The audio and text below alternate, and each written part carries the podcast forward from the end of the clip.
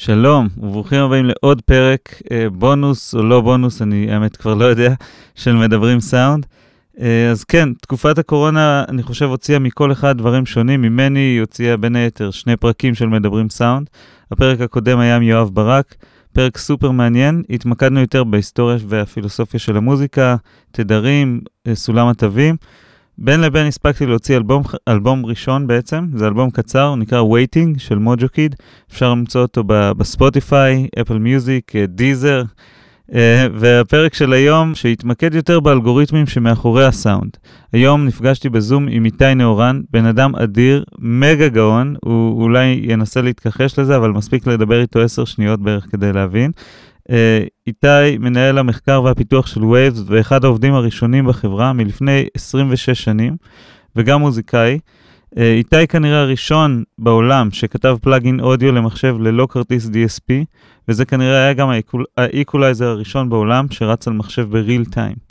אני עובד עם איתי כל יום ב-Waves וזאת האמת חוויה מדהימה, בן אדם שנמצא תמיד כמה צעדים במחשבה קדימה, ובאמת מאתגר אותך וגורם לך כל הזמן להטיל ספק בהכל, ולחשוב בעצמך עד קצה גבול היכולת שלך. Uh, זה מצחיק, יש שם איזה שלב בפרק שהוא מספר uh, על מישהו שאומר לו, אתה טועה. עכשיו צריך להבין, בווייבס, כאילו מי שמכיר את איתי, אתה צריך להיות מאוד מאוד מאוד בטוח בעצמך כדי להגיד לו את זה. Uh, וזה הזכיר לי שהייתה איזה פעם, ש- כשרק הגעתי, בדקתי איזה אלגוריתם שלו, והפכתי פאזה בעצם בין הקובץ עם האלגוריתם המופעל לקובץ בלי האלגוריתם, כדי לראות אם הם שונים, וזה יצא פשוט קו ישר לגמרי באודסיטי, כאילו, אין שם כלום. ואני מזמין אותו לראות, והוא אומר לי, לא, לא יכול להיות, זה אמור לעשות משהו. כנראה בדקת לא נכון. אז אני יושב ומסביר לו בדיוק מה עשיתי וכמה הקפדתי על הכל. הוא מסתכל באודסיטי ואומר, לא, אז לא, לאודסיטי יש טעות. מה, מה הסקאלה של ה-Waveform הזה? עכשיו אני מסתכל עליו וכאילו, אתה יודע, אודסיטי זה לא איזה דבר ש... שנוטים להטיל בו ספק הרבה, ואני אומר לו, כאילו, באמת, איתי, אנחנו מפקפקים באודסיטי עכשיו. הוא אומר, כן, אני רוצה לדעת מה הסקאלה שלו. לא האמנתי, אבל הוא צדק, הסקאלה לא הייתה נכונה, ובאמת היה הבדל בין הקבצים, ואני חושב שזה זה רק סיפור אחד, אבל זה די מייצג את כמה שהיום אני מאוד מאוד מאוד נזהר, ובודק דברים מאוד בזהירות לפני שאני חוזר עם איזה מסקנה, ובטח שלא זורק סתם ככה, אתה טועה. נראה לי ששומעים את זה בפרק שהוא אומר את זה, את ה... את ה... מה הוא אמר את זה? וזהו, בסך הכל שיחה סופר מעניינת. מדברים על אלגוריתמים ועל ההיסטוריה של ווייבס ועל איך ממדלים דברים. איתי נאורן, תהנו. מה העניינים? מצוין יקירי. יס. סוף סוף זה קורה. קודם כל, להפתעתך הרבה, הבאתי פה כוסית של הוויסקי האהוב עליי. וואלה. אז קודם כל, איזה וויסקי זה? אז לך תמזור גם לעצמך. אני אמזור גם לעצמי, אבל איזה וויסקי זה? ככה אני... זה לפרויג עשר. וואו, רציני. טוב, אני לא כזה רציני, אבל אני אביא... מה אני אביא? בוא נראה, אני אבדוק מה פתוח. שנייה, אני בא. סבבה, זה... אוקיי, הבאתי ברבן שנקרא Buffalo Trace. אז זה לא נחשב, כאילו, ברבנים לא נחשבים איכותיים בגדול, אבל אני מאוד אוהב אותם. זה לחיים. לחייך. יס, לחייך. זה... אחלה. וואו, לא שתיתי ברבן הרבה זמן. נחמד. אז כן, אני מנסה לחשוב מאיפה להתחיל, כי אני חושב ש... אנחנו מכירים משהו כמו שנתיים, ויש לי כל כך, אני, אני, אנחנו מדברים כל יום, ועדיין יש לי כל כך הרבה דברים לשאול אותך, אז אני לא יודע ממש איפה להתחיל, אבל אולי נתחיל לשם שינוי, בדרך כלל השיחות שלי מאוד מבולבלות, הפעם אולי נתחיל בהתחלה. איך הגעת לאודיו? וואו. קודם כל, דרך אגב, היה לך הרבה הזדמנויות לשאול אותי את זה, מכיוון ש... יש לנו הרבה אינטראקציה ביחד. נכון. יחסית ל... אחד, אחד מהאנשים שאני הכי אוהב לעבוד איתם, וגם אחד מהאנשים שאני הכי הרבה עובד איתם. יש, איזה כבוד אדיר. לפחות בשנים האחרונות, ממש כבוד. כנל, כנל, ממש כבוד אדיר לעבוד איתך, באמת. תודה. איך הגעתי לאודיו? קודם כל, למוזיקה הגעתי כסתם, כאחד שמנגן, סתם. אבל לאודיו לגמרי במקרה. פשוט התחום שלי היה עיבוד תמונה. ויש לי חבר מהצבא שקוראים לו מאיר שעשוע, שהקים את חברת וייבס, ונפגשנו בפריז. אני הייתי בפריז בחברה שעושה עיבוד תמונה למערכות רפואיות שסרוקות את ה... כל מיני סקנרים כאלה שסרוקים לך את הגוף, ומנתחים לך את הפגמים ב... וכל הגידולים שלך, וזה נראה לי תמצית כל החיים. ומאיר היה, בש... ידעתי שהוא הקים סטארט-אפ באיזשהו רגע, והוא בעצם, אפשר להגיד, מכר אותו לאיזו חברה אמריקאית, ושהחברה האמריקאית הזאת פשטה את הרגל, מאיר יצא לדרכו להקים סטארט-אפ עצמאי, בעצם הוא התמקם בפריז, וגלעד קרן התמקם בארצות הברית, בנוקסוויל, וככה הם עבדו. מאיר הסתובב באירופה, ניסה לשווק כל מיני דברים. אז נפגשנו בפריז, ואני ואשתי, והוא ואשתו ביחד, אכלנו הרבה ביחד, הסתובבנו ביחד, והוא אמר לי, תשמע, אבל אני עוזב פה, אתה נשאר פה לבד, אני נוסע לארץ להקים את החברה. טוב, יאללה, צע, אני מסודר, כאילו, והוא נסע.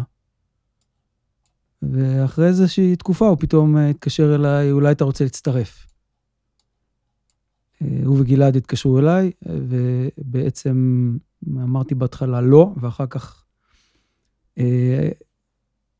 היה לי איזה ריב במקום העבודה שלי. בכלל, ריב במקום העבודה זה משהו שלא קורה לי אף פעם, אבל, אבל זה קרה. באמת קשה לדמיין את זה. ריב עם, ה, עם המנכ"ל במקום העבודה. וואו. ריב עקרוני, לא, אתה יודע, העלבתי אותו, העליב אותי, אלא משהו עקרוני, אי אפשר לעבוד, כאילו. ואמרתי, וואו, במקום, בוא נוציא את הטוב מזה, זו ההזדמנות לשנות מקצוע ולעבור לעבוד עם מאיר. אוקיי. וואו, אולי נחזור לארץ, אני נורא מתגעגע בעצם. להיות עם כל האנשים בארץ. איזה עיקרון, אני חייב לדעת, איזה עיקרון גורם לך לעזוב מקום? אתה לא חייב לפרט על זה, סתם אני סקרן. לא, זה לא בגלל הריב באמת, אוקיי? אוקיי, אוקיי. זה בגלל געגועים לארץ פשוט, זה הכל. אוקיי.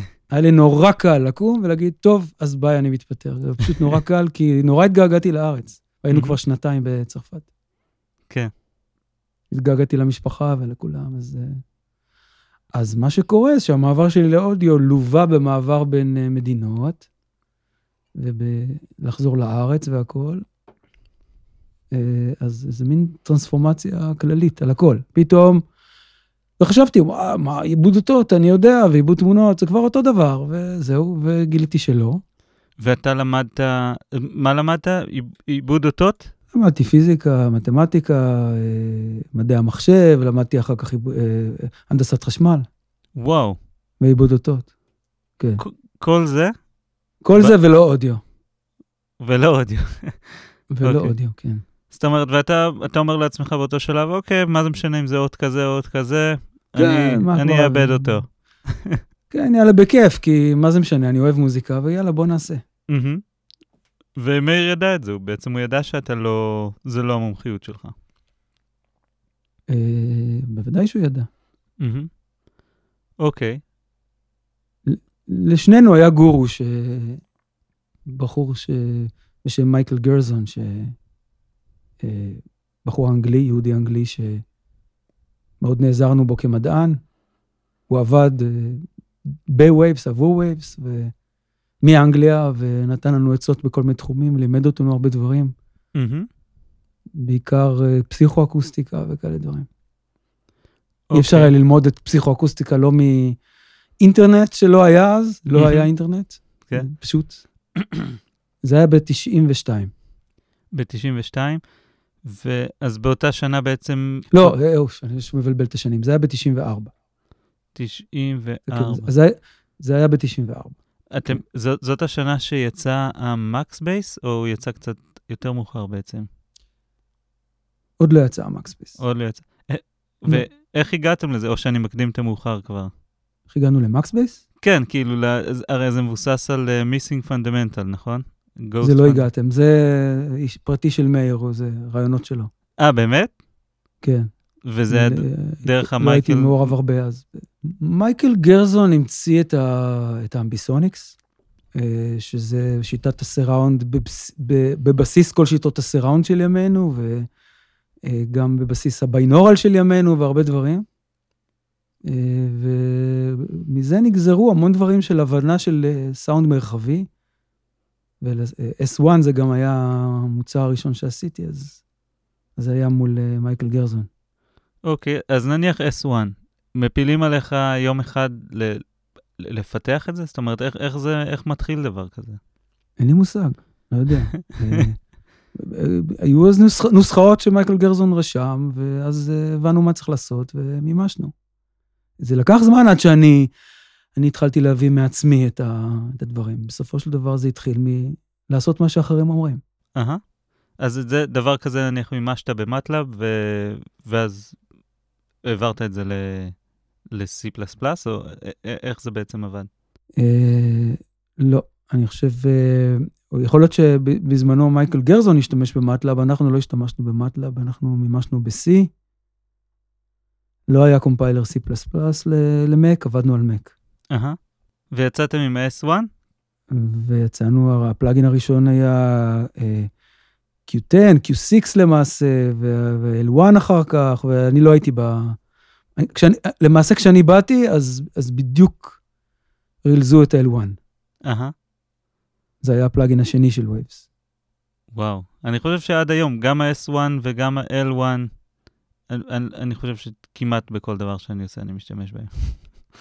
אז זה מגניב להלאה. כן, ואז מצטרף לזה היה סי אחת, שבעצם... אה, אה, זה, אחרי שעשיתי את ה-אס אחת, אז... אה, ומאיר עשה במקביל את ה-סי אחת, שזה קומפרסור, ולא הבנתי שום דבר בקומפרסורים, אפס, כלום. לא במובן, לא כבן אדם, לא התעסקתי בלהקליט, לא התעסקתי בלעשות סאונד. ידעתי אקורדים על גיטרה, אוקיי? ולנגן תווים על פסנתר, לא יותר מזה. ולא ידעתי מה זה קומפרסור בכלל, מאיר עשה את ה-סי אחת, והוא נסע להודו עם אשתו לשלושה חודשים חופשה. ולהבין שאז, כשאתה בהודו, בלי אינטרנט, ובלי טלפונים ניידים, בעצם מנותק, אי אפשר להשיג אותו. פעם בשבוע היה מתקשר, כאילו, לראות אם הכל בסדר. וגם אי אפשר היה להשיג אותו, כנראה, כי הוא לא רצה שישיג אותו. אז בסופו של דבר, נתקעתי עם, עם סי אחת, שהיה בדיוק בתהליכי ריליז, והיו בו באגים, והייתי צריך לתקן, וככה למדתי, מה זה קומפרסור? גדול. צריך לתקן לבד. אני מנסה לחשוב על זה, ובעיבוד תמונה, אה, זה מצחיק, כי גם אני עשיתי עיבוד תמונה בעצם לפני שעשיתי, כאילו עיבוד אותות וידאו לפני שהגעתי לסאונד, ויש איזושהי מקבילה לקומפרסיה, כאילו יש, יש מצבים שאתה צריך לשנות את ה-white level, אה, לעומת, ה, לעומת השחור, כאילו. כן, בוודאי.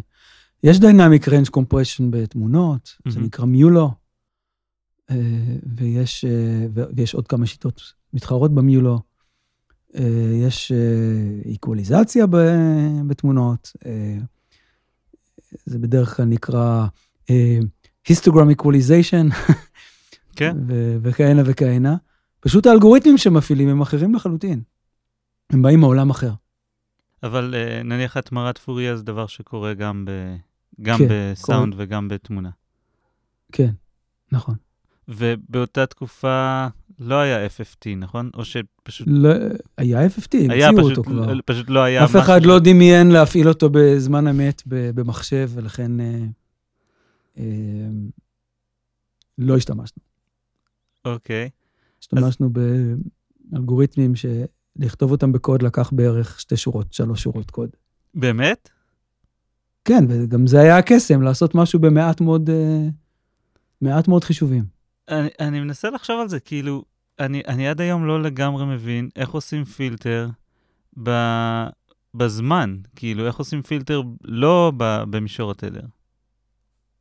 זה, זה שאלה אם אתה בטוח שבשיחה הזאת זה...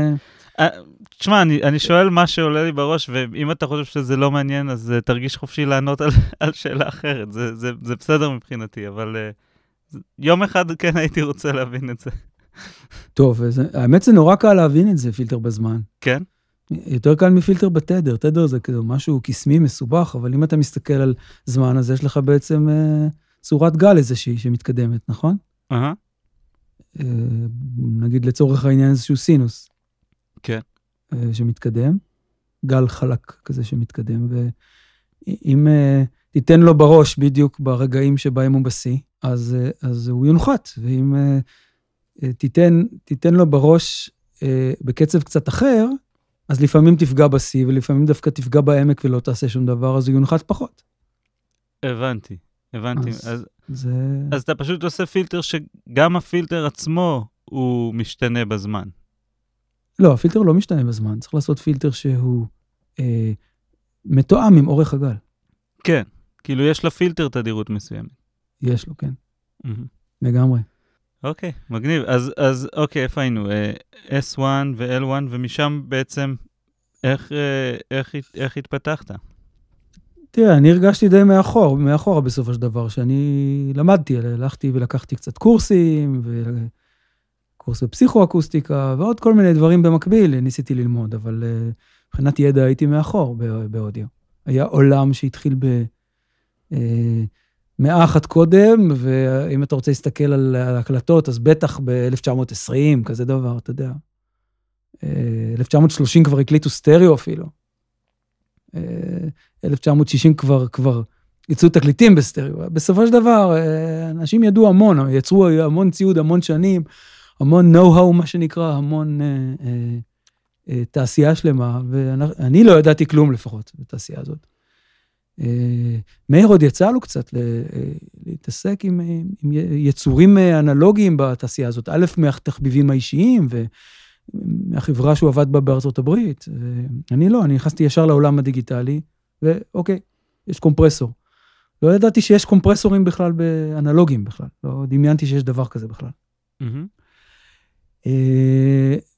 אולי זה בעצם מה שאפשר לי בעצם... בעצם הדבר הבא שעשיתי בווייבס, זה להחליט, להציע, לעשות את הפרוססינג על המחשב עצמו. עד אז זה היה ממש... עד אז הפרוססינג היה על די אס פי. זאת אומרת, אם פעל איזשהו פלאגין, או איזשהו אלגוריתם עיבוד אותות, בריל טיים, הוא פעל תמיד בתוך איזשהו כרטיס, שהכיל רכיבי די אס פי, והיה מחובר למחשב, או יושב בתוך המחשב באחד הסלוטים. בתחילה הוא היה יושב בתוך המחשב, אחר כך רצו יותר, אז שמו גם מבחוץ. לאט לאט התחילו להבין בשביל למנוע רעש, אז רוצים גם את ה-איי או לשים בחוץ, אבל בסופו של דבר, הכל שנקרא hardware. ברגע שזה היה הארדוור, אז האנשים שבאו מתחום של הארדוור ומאנלוגיה, היה להם קל להבין את זה. קודם זה היה קופסה, ועכשיו זה קופסה, מה כבר ההבדל? תחשוב שכשאתה פגשת reverb בפעם הראשונה, אני סביר להניח שהוא היה דיגיטלי בפנים, פשוט לא ידעת את זה. הוא היה גם בחוץ דיגיטלי. אוקיי, אבל הרבה ריברבים והמון שנים היו... יצא לי להיכנס לאולפן ולהקליט, אוקיי? הרבה לפני ווייבס, ו... ולא הייתי מודע לזה, מה הציוד הזה שאני בכלל מתחבר אליו, כאילו. הגנתי עם מקלידים או, או גיטרה, ולא הבנתי מה, למה חוברים אותי, אבל לשמוע ריברב, כל זמר יודע, אז כאילו ידעתי מה זה ריברב, אוקיי? Mm-hmm. ו... ולא הבנתי שבעצם אה, יש פה אה, השיות בפנים, בתוך הריברב הזה, והשיות...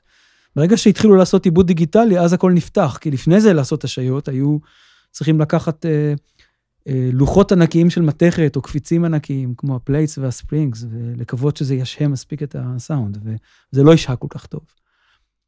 אז בעצם ריברב היה חדר בעצם. בהתחלה הוא היה חדר, אחר כך הוא היה חפץ ענק ששמו בתוך חדר. אבל הוא אף פעם לא היה מעגל חשמלי אנלוגי. אז זה היה אשליה, בעצם בפנים, מההתחלה ישב רכיב דיגיטלי. אי אפשר ליצור עם מעגל חשמלי אנלוגי השעיה? אפשר, אבל זה לא השעיה נקייה, היא תמרח לך את ה... היא תמרח לך את התדרים. יהיו תדרים שכן תצליח להשעות, וכאלה שלא. אז השעיה אנלוגית זה לא משהו מוצלח במיוחד. וניסו לעשות את זה עם כל מיני קפיצים וכאלה דברים, אבל אה, ברגע שבא העולם הדיגיטלי, אז אה, הכניסו ושמו בתוך קופסה, אבל כולם הרגישו נוח, כי עדיין הכל בתוך קופסה, וכל הציוד האנלוגי נראה כמו הריברבים האלה. כניסה מבחוץ אה, עם איזשהו אה, פייל או אקסלר או משהו כזה, או, או אפילו לפעמים לא היו עדיין את הדברים האלה, עם איזשהו אר סי איי, לא יודע. Mm-hmm. ו... וזהו. וזה נראה כמו כל דבר אנלוגי. ובעצם, הייתה איזו חברה אמריקאית שאמרה, בוא נעשה די איי דאבליו, זאת אומרת, בוא נבנה מערכת שמקליטה על המחשב, ועושה את, ה... את המיקסר על המחשב גם. הם, הם... הם חבר'ה שעבדו במקור... בדיג'י דיזיין, זו החברה שמתוכה יצאה אביד, והם יצאו מדיג'י דיזיין, יצאו להקים סטארט-אפ שלהם, הם הקימו, והם... זה היה פרוטולס? לא, לא, לא, זה לא היה פרוטולס, זה האמת, הם בהתחלה עשו את סאונד דיזיינר אחת, תחת דיג'י דיזיין, אחר כך באו לעשות את סאונד דיזיינר שתיים בחוץ, ואז אמרו להם, לא, אתם לא יכולים, זה שם שלנו, אז הם לקחו איזה שם אחר, אני לא זוכר אפילו איך קראו לו, אבל זו חברה שנקרא או אס סי בזמנו, שכבר לא קיימת, והם יצרו איתנו קשר, ונסעתי לבקר אותם בארצות הברית, בסן פרנסיסקו, ומאוד התרשמתי, כן, תנחש ממה? ממה? מזה שהם ישבו בנעלי בית, בדירה, וככה הם עבדו, והם... ליד איזה בירה טובה, ויצאו הרבה למסיבות ולבילוי בעיר, ומין אווירת סטארט-אפ יותר חופשית מאווירת הסטארט-אפ שהייתה בארץ אפילו. זה היה עוד לפני שכל הסטארט-אפ ממש התפוצץ בארץ, לא? כן. אז ראיתי שהם עושים את כל הצ'יין, ואת המיקסר, ואת הכל על המחשב. זה היה נראה קסם. ואמרתי, אוקיי, אפשר לעשות את זה, ואחר כך יצאה עוד חברה, אדובי. הוציאה אדובי פרמיר, שזה היה וידאו אדיטור, אבל הם יצאו עם אפקטים שרצים על המחשב עצמו, ופתחו, אדובי המציאו בעצם את הפלאגינס. אהה, זה היה לפני ויסטי, נכון? הם המציאו את הפלאגינס, לא באודיו, הם המציאו את הפלאגינס ב... בעיבוד תמונה בפוטושופ. הפלאגין זה הראשון, המילה פלאגין התחילה בפוטושופ, כך זה התחיל, ולאדובי זה היה טבעי להרחיב את זה גם לוידאו, הם עשו פלאגינס לוידאו, ואחר כך אמרו, טוב, אז בואו נפרוסס גם את האודיו, ושאלו אותנו אם אנחנו רוצים להיות הראשונים שנעשה פלאגינס בשבילם, שזה בעצם הראשונים שעושים פלאגינס נייטיב. המילה נייטיב דרך אגב לא הייתה קיימת, לפי דעתי אני המצאתי אותה, אבל כאילו אני לא יודע להיות בטוח, אבל כאילו זה בסופו של דבר, לא המצאתי את המילה נייטיב, כי נייטיב פירושו של דבר היה לאבד על המעבד שעליו אתה גם נמצא הגרפיק יוזר אינטרפייס שלך, ועל אותו מעבד שהתוכנה כאילו רצה, אז גם הפרוססינג עצמו קורה. זה המשמעות של נייטיב, שזה על אותו מעבד, זה מונחים מעולם המחשבים, אבל להגיד נייטיב פלאגין, זה לא משהו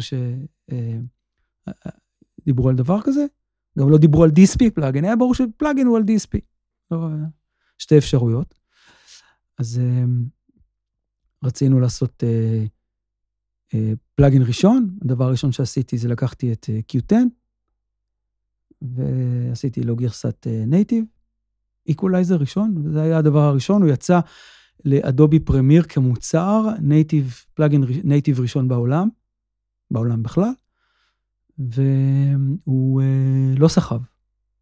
אבל מה יפה היה אצל, אצל אדובי? אדובי הם חושבים, טוב, אז כאילו גם אם לא בריל טיים, לא יכולת להריץ אותו, אז עדיין יכולת לעשות רנדר, ולשמוע מיד את מה שעשית, לא לחכות שכל הפרויקט ייבנה.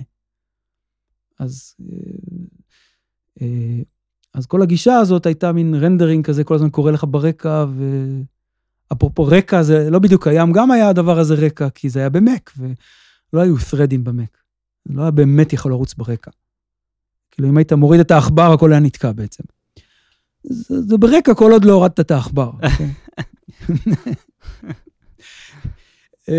זה קורה כשאתה לא נוגע, אבל כן, אבל... ואז אפשר היה לשמוע את זה, ולשמוע את האיקולייזר ולכוון אותו, ואמרנו למשתמשים, אוקיי, אז אם קשה לכם לכוון, אז תכוונו את זה על ה-די אס פי, תכין לנו אצלכם פריסט, ואז תביאו את זה לאדובי פרמייר, ושם תריצו את זה נייטיב. זה נורא מצחיק. אז רגע, מישהו היה מכוון את ה-אי קיו, מכוון איזה נוטש, ורק כשהוא היה עוזב את העכבר, הוא היה שומע את זה, וכל פעם הוא היה צריך לכוון את זה? זה מה שאתה מתכוון? לא, לא, לא. זה קרה מיד. זה היה ריל טיים אמיתי, אבל זה לא סחב. אז אפשר היה להריץ עד, עד שישה בנדים בריל טיים. Mm-hmm. אם, אם עשית עשרה, לפחות על המחשב שלי לא סחב. אני לא יודע על איזה מחשב זה כן סחב, מכיוון שלא היו הרבה סוגי מקים. אז זה היה מק, המק. כן. שלפי דעתי, אני לא זוכר אם זה היה, איזה מק זה היה, כי היה לי קואדרה באיזשהו רגע, אני לא יודע אם זה היה על הקואדרה או אחד לפניו או משהו כזה. מקינטוש. כן. ואז זה לא סחב, אבל זה היה פלאגין נייטיב הראשון. ואז עשינו פלאגינס אחרים, עשינו את כל הרביעייה של הבנדל הראשון, של ה-אל וואן וה-אס וואן וה-סי וואן, עשינו חבילת נייטיב, והיה בנדל, בנדל די אס פי ראשון, אז אמרנו נעשה בנדל, בנדל ראשון נייטיב,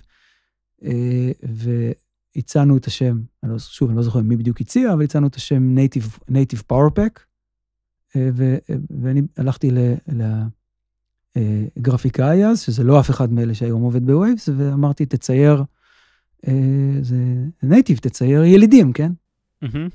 נייטיב פאורפק.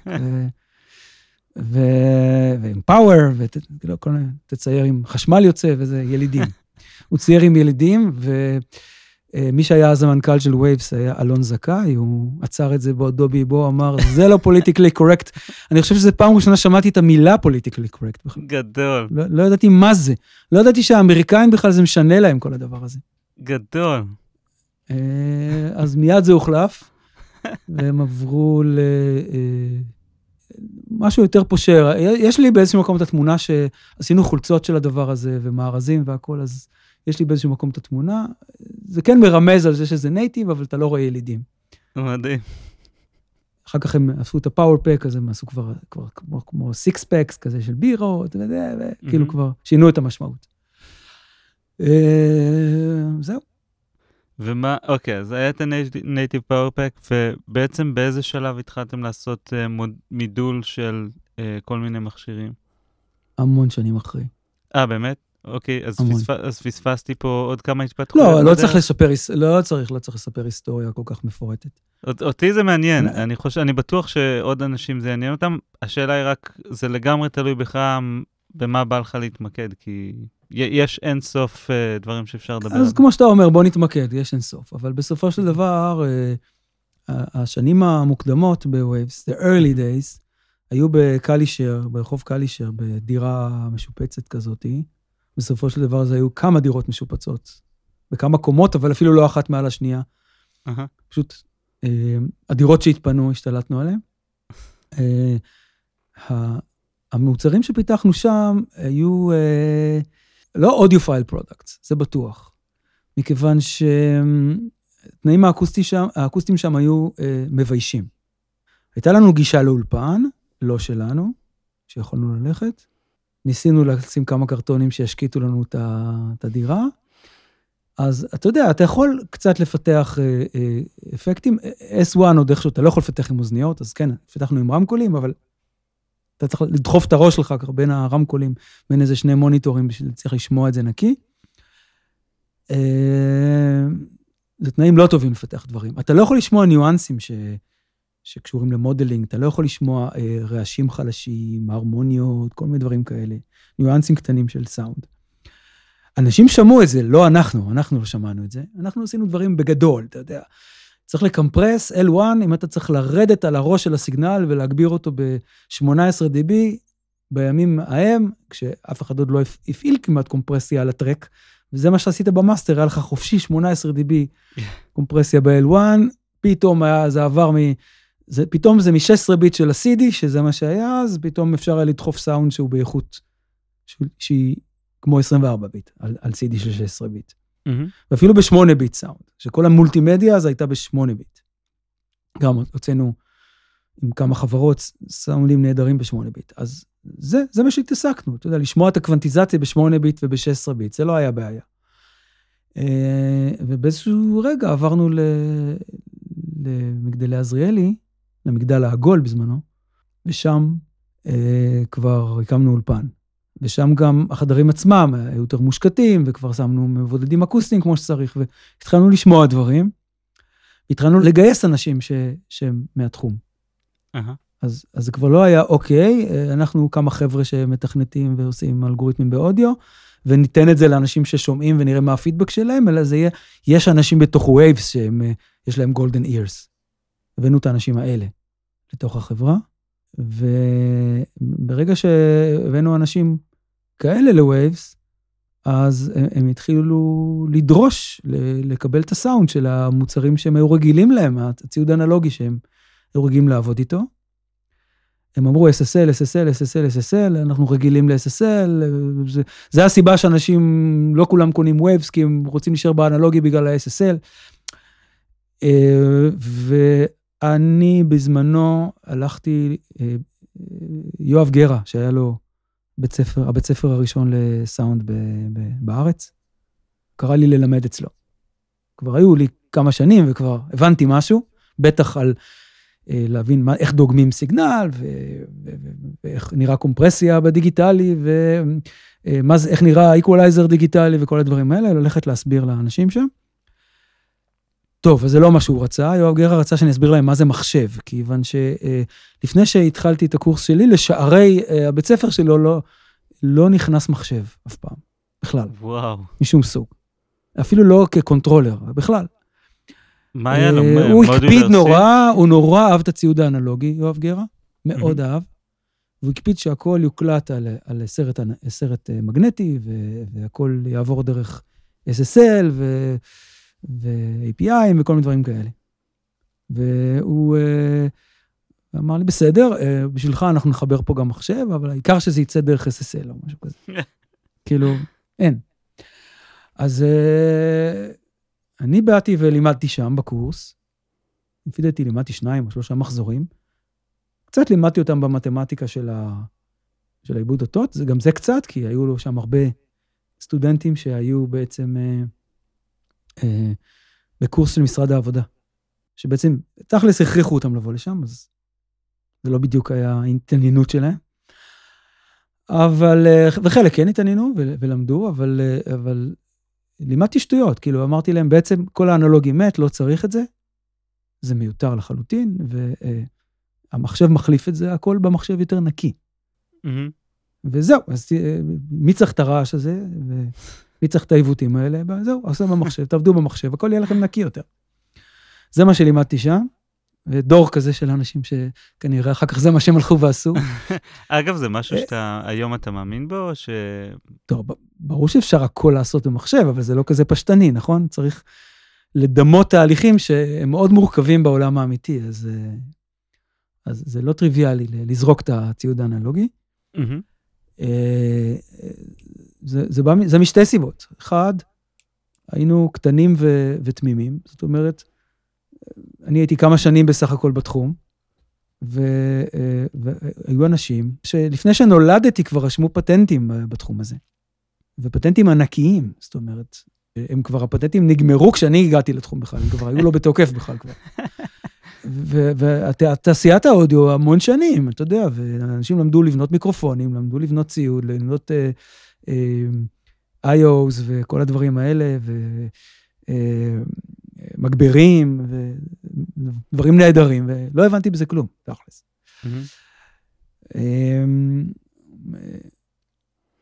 אני לא יודע, אבל זה נכון להגיד, לא הבנתי בזה כלום, כאילו, לפי מה שאני מבין, אתה הסתכלת על זה מנקודת מבט מאוד קרה, כאילו מז... של... רגע, מזלזלת, אתה... האמת, מזלזלת. אה, מזלזלת, כן? שאנשים מה, מאמינים כן. בסיפורי רוחות? ש... כאנשים... לא, תראי. זה כבר קרה כמה פעם אחת בעולם, ואז אנשים הדיגיטליים צדקו. כשאמרו, עזבו אתכם בסרטי הקולנוע, תפסיקו להקליט את הסאונד של הקולנוע על מדיה אופטית, אז הפסיקו, והם צדקו. הסאונד נשמע הרבה יותר טוב בקולנוע היום, מה שרואה על המדיה האופטית, כן? כן. אני יכול להגיד את זה, כאילו, הכלים שאני כתבתי בוויבס, השתמשו בהם בדיסני, באולפני דיסני, בשביל לשחזר את שלגיה שהוקלטה במדיה האופטית הזאת, בשביל לצאת מהמדיה האופטית ולהעביר לדיג'יטל, ונקלטו באלף צרות. אז אני חוויתי את הצרות האלה, הצרות נוראיות. מספיק שיש לך קצת אבק על מדיה אופטית, אתה כאילו רעש נוראי. במדיה מגנטית, גם כן, מספיק שיש לך קצת סטטיק נויז, אבק, כל הדברים האלה, זה מתחיל הרעש לגדול עם השנים. למעשה לא עם השנים, עם הדקות אפילו. ואפילו עם ההשמעות, כמה פעמים שאתה משמיע, האיכות יורדת. גם בווייניל, אתה יודע, אני עוד בא מהעולם שרוב החיים שלי הקשבתי לווייניל, אבל ידענו ש... שבפעם הראשונה שאתה שומע את התקליט הוא נשמע הכי טוב. אה, באמת? אז בפעם הראשונה ש... ש... ששומעים תקליט, היינו מתכנסים כמה אנשים בשביל לזכות לשמוע אותו בפעם הראשונה, כי אחר כך וואו. הוא נשמע פחות טוב. נכון, כבר היה אפשר לקנות עוד אחד. זה לא היה כסף בשמיים, אבל נגיד עשר שנים לפניי, אז אנשים גם לא יכלו להרשות לעצמם לקנות עוד אחד, אז... או לא ייצרו עוד אחד, אז פשוט היה לך אחד וזהו, אז היית רוצה לשמוע שיר, אבל היום אני לא אשמע אותו, כי זה יוריד את האיכות. אז לא לשמוע. כן, בכלל פעם הייתה תרבות של עצם זה שלמישהו יש את התקליט הזה, זאת אומרת, זה משהו פיזי, גורם לזה שאנשים יבואו אליו לסלון לשמוע תקליטים. אפשר לעשות... כן, אבל היו באים לשמוע תקליטים, אני אומר לו היום, תשמע, אני כבר חרצתי את התקליט הזה של פאנק זאפה עד אפר, כאילו די, די, עוד פעם אחת אני אשמיע אותו, כבר זה רק חירחור. איזה פרנק זאפה ספציפית, אגב? לא יודע, Mothers of Invention, כאלה דברים, לא משנה. בכל אופן, אז אני מבחינתי, האנלוגי, זה דברים שנכשלו, ועברו לסידי, די, די, עברו לסידי. זה נקי עכשיו, זה לא מתקלקל יותר. לא ידעתי שכל העולם טועה, וכשתפתח סידי מלפני עשרים שנה, הוא לא ינגן לך עכשיו, יש בו שגיאות, לא ידעתי את זה, אבל... גם הם לא ידעו, אף אחד בעולם עוד לא ידע את זה, אבל, אבל היה ברור שהדיגיטלי יותר טוב, פשוט, זהו. אז מבחינתי עברו לסידי, ועברו לדיגיטלי, זרקנו מאחורות האנלוגי, ואני התבדתי. מה ש, מה שקורה זה שגלעד יצר קשר עם, עם חברת אס אס אל, והקשר הזה, רקמנו ביחד עם חברת אס אס אל לעשות את הפלאגין מודלינג הראשון בעולם בעצם, של אס אס אל. וזה התגלגל להיות כמה פלאגינס, בעצם איזשהו בנדל. אבל איך ניגשים לזה? הם נותנים לכם, מה, הם שולחים לכם קונסולה, או איזה צ'אנל סטריפ, או... בשלב ההוא הם שלחו לנו צ'אנל סטריפ, והם... גם שלחו לנו קונסולות, אבל זה היה כבר בשלב, אחרי כמה שנים. כי באיזשהו רגע רצינו גם למדל את הקונסולות, למדל את ההבדלים בין הערוצים. אבל בשלב ההוא זה היה רק לעשות את ה-E-Channel ו-G-Channel מודלינג. אבל רגע, יש לי שאלה. אז אתה אומר, אוקיי, אני מתייחס לזה בתור בלק בוקס, אני נותן לזה אינפוט ורושם את האוטפוט, ואני מנסה לראות איזה, איזה פונקציה היא עושה בדרך. המון המון טסט סיגנלס וכאלה דברים. כן, בדיוק. איך אתה מחליט על הטסט סיגנלס? איך אתה יודע מה קורה אם, אם אתה מזרים לזה סיגנל כזה או אחר, בהעתק משתנה, ב... זאת אומרת, זה דבר שהוא מגיב אחרת לכל דבר, נכון? נכון, אז צריך למדוד את כל הדברים, את כל התכונות. נכון? אפשר למדוד עתק, אפשר למדוד ריליז, אפשר למדוד התנהגות על, על, על סיגנל בתדרים גבוהים, על סיגנל בתדרים נמוכים, כל הדברים האלה, אפשר למדוד את זה. מה שהפריצת דרך שלנו, הייתה, אני חושב, לא להסתכל רק על ההתנהגות הפונקציונלית, אלא גם על הארטיפקטים. זאת אומרת, בעצם, איזה התנהגויות יש שהן לא מושלמות? אז בעצם ידעלנו גם רעש. בדקנו, מדדנו את הרעש של המכשיר, ועשינו אותו גם כן. מידלנו גם את ההרמוניק דיסטורשן שלו. מה זה הרמוניק דיסטורשן? זה בעצם משהו שהוא בדרך להיות קליפינג. הוא לא קליפינג, הוא קצת לפני, הסיגנל מתעוות. מתעוות לא לגמרי עוד, הוא מתעוות בעדינות. אז קשה לראות את זה כשאתה מסתכל על הצורה של הסיגנל, אבל קל מאוד לשמוע את זה. זה בעצם מרבע קצת את האות, וזה מוסיף לך את ההרמונית האי-זוגיות. כן, אבל קשה לראות את זה. לא, זה מוסיף קודם כל תמיד לא, זה מוסיף תמיד אי זוגיות, נכון? אבל זה יכול להוסיף גם הרבה זוגיות. אה, באמת? כן. אוקיי. ואיך אתם נמנעים ממצב של אוברפיטינג, של אולי בדירה שעשיתם את המידול, או איפה שעשיתם את המידול? לא, לא, זה לא בדירה עשינו את המידול. זה כבר בעזריאלי. בעזריאלי, אולי יש שם עניין של אדמות, של איזה רעש. לגמרי, לגמרי. קודם כל, אני חושב שב-אס אס אל המקורי, אני לא זוכר, אבל נדמה לי שלא מידלנו אז את ההם. אולי כן, אולי הוספנו אותו אחר כך. בגדול, אתה אומר, כן, יש בעיית אדמות, יש איזה הם, אז מסתכלים איך הוא נראה, ובארץ זה חמישים הרץ, ואנחנו מוכרים לאנשים בארצות הברית, וזה שישים הרץ, אז, uh-huh. אז כן, אז, אז ביקשנו מאנשים בארצות הברית, להקליט לנו את ההם ש, שנוצר ב... באמת? ב, במכשירים האנלוגיים שם, והקלטנו, ובאנו לפה, ניתחנו, וניתחנו גם באנגליה, ניתחנו גם בצרפת, ליתר הביטחון, השווינו בכמה מדינות, גם ביפן. מטורף. רגע, לא, לא היה לכם, הדבר הראשוני שחשבתם עליו הוא לא, בוא ניפטר מההם הזה? כאילו, אוקיי, אנשים רוצים את ה-אס אס אל, אבל מי אמר שהם רוצים את ההם הזה? אז אני אגיד לך מה, זה נורא פשוט. בהתחלה עשינו מודלינג בלי כל הדברים האלה. התחלנו מ-Equalizer, אוקיי, אז ה-Equalizer הוא פשוט הצורה, הצורת פילטר. פחות גבוהים, יותר נמוכים, כזה, זהו. הצורה שלו, איך, איך הוא נראה בספקטרום. ואז הקשיבו על זה האנשים בתוך וויבס, ש, שהיה אכפת להם מאוד מה, מהסאונד, שאחד מהם למשל זה אמיר וינצ'י, mm-hmm. עם אוזניים מאוד טובות, ואמרו, תשמעו, אני, אני עבדתי שנים עם אס אס אל, זה לא זה. והנה יש לי גם את ה-אס אס אל בצד ימין, איי בי, מול שלכם, זה לא זה. חסר לי איזה משהו נעים כזה בגבוהים, חסר לי איזה חמימות בנמוכים, חסר לי כל הדברים האלה. והתחלנו לחקור מאיפה כל זה בא. אה, טוב, אז משהו הכיפי הזה שהיה לך בגבוהים, זה קצת הרמוניק דיסטורשן וקצת רעש. אה, טוב, אז החמימות הזאת שהייתה לך בנמוכים, זה קצת הם, וגם קצת הרמוניק דיסטורשן וכו'. כן, לאט לאט הבנו. הבנו מה ההבדלים. בתור מהנדס, באותו זמן זה לא דבר, אמרת שהסתכלת על זה קצת, אולי לא התייחסת על זה, אבל אמרת שהסתכלת על זה קצת בזלזול, כאילו זה לא, אני מדמיין את עצמי בתור מהנדס, זה כאילו, אה, אתה פשוט אוהב את זה שזה נשמע לא טוב, כאילו, זאת, זאת לא הייתה המחשבה שרצה לך בראש באותו רגע? כן, מחשבה הייתה לי בראש, למה אתם מקלקלים את הסיגנל? אז מה אם המכשירים הישנים האלה לא נשמעים אותו דבר? אנחנו יודעים לעשות יותר טוב. אוקיי? עכשיו, בסדר, לקח לי כמה שנים לצאת מהקיבעון, שהדיגיטלי רק משפר. בסופו של דבר, הוצאנו את המוצר, או את, את חבילת המוצרים של ה-אס אס אל, שמאוד מאוד הצליח, ואז הגיע הרגע האמת, ואיזשהו יוזר מאוד ממולח, הקים אתר אינטרנט, כבר היה אינטרנט אז, כן? הקים אתר אינטרנט, שמשווה בין ה-אס אס אל האמיתי למודלינג של ווייבס.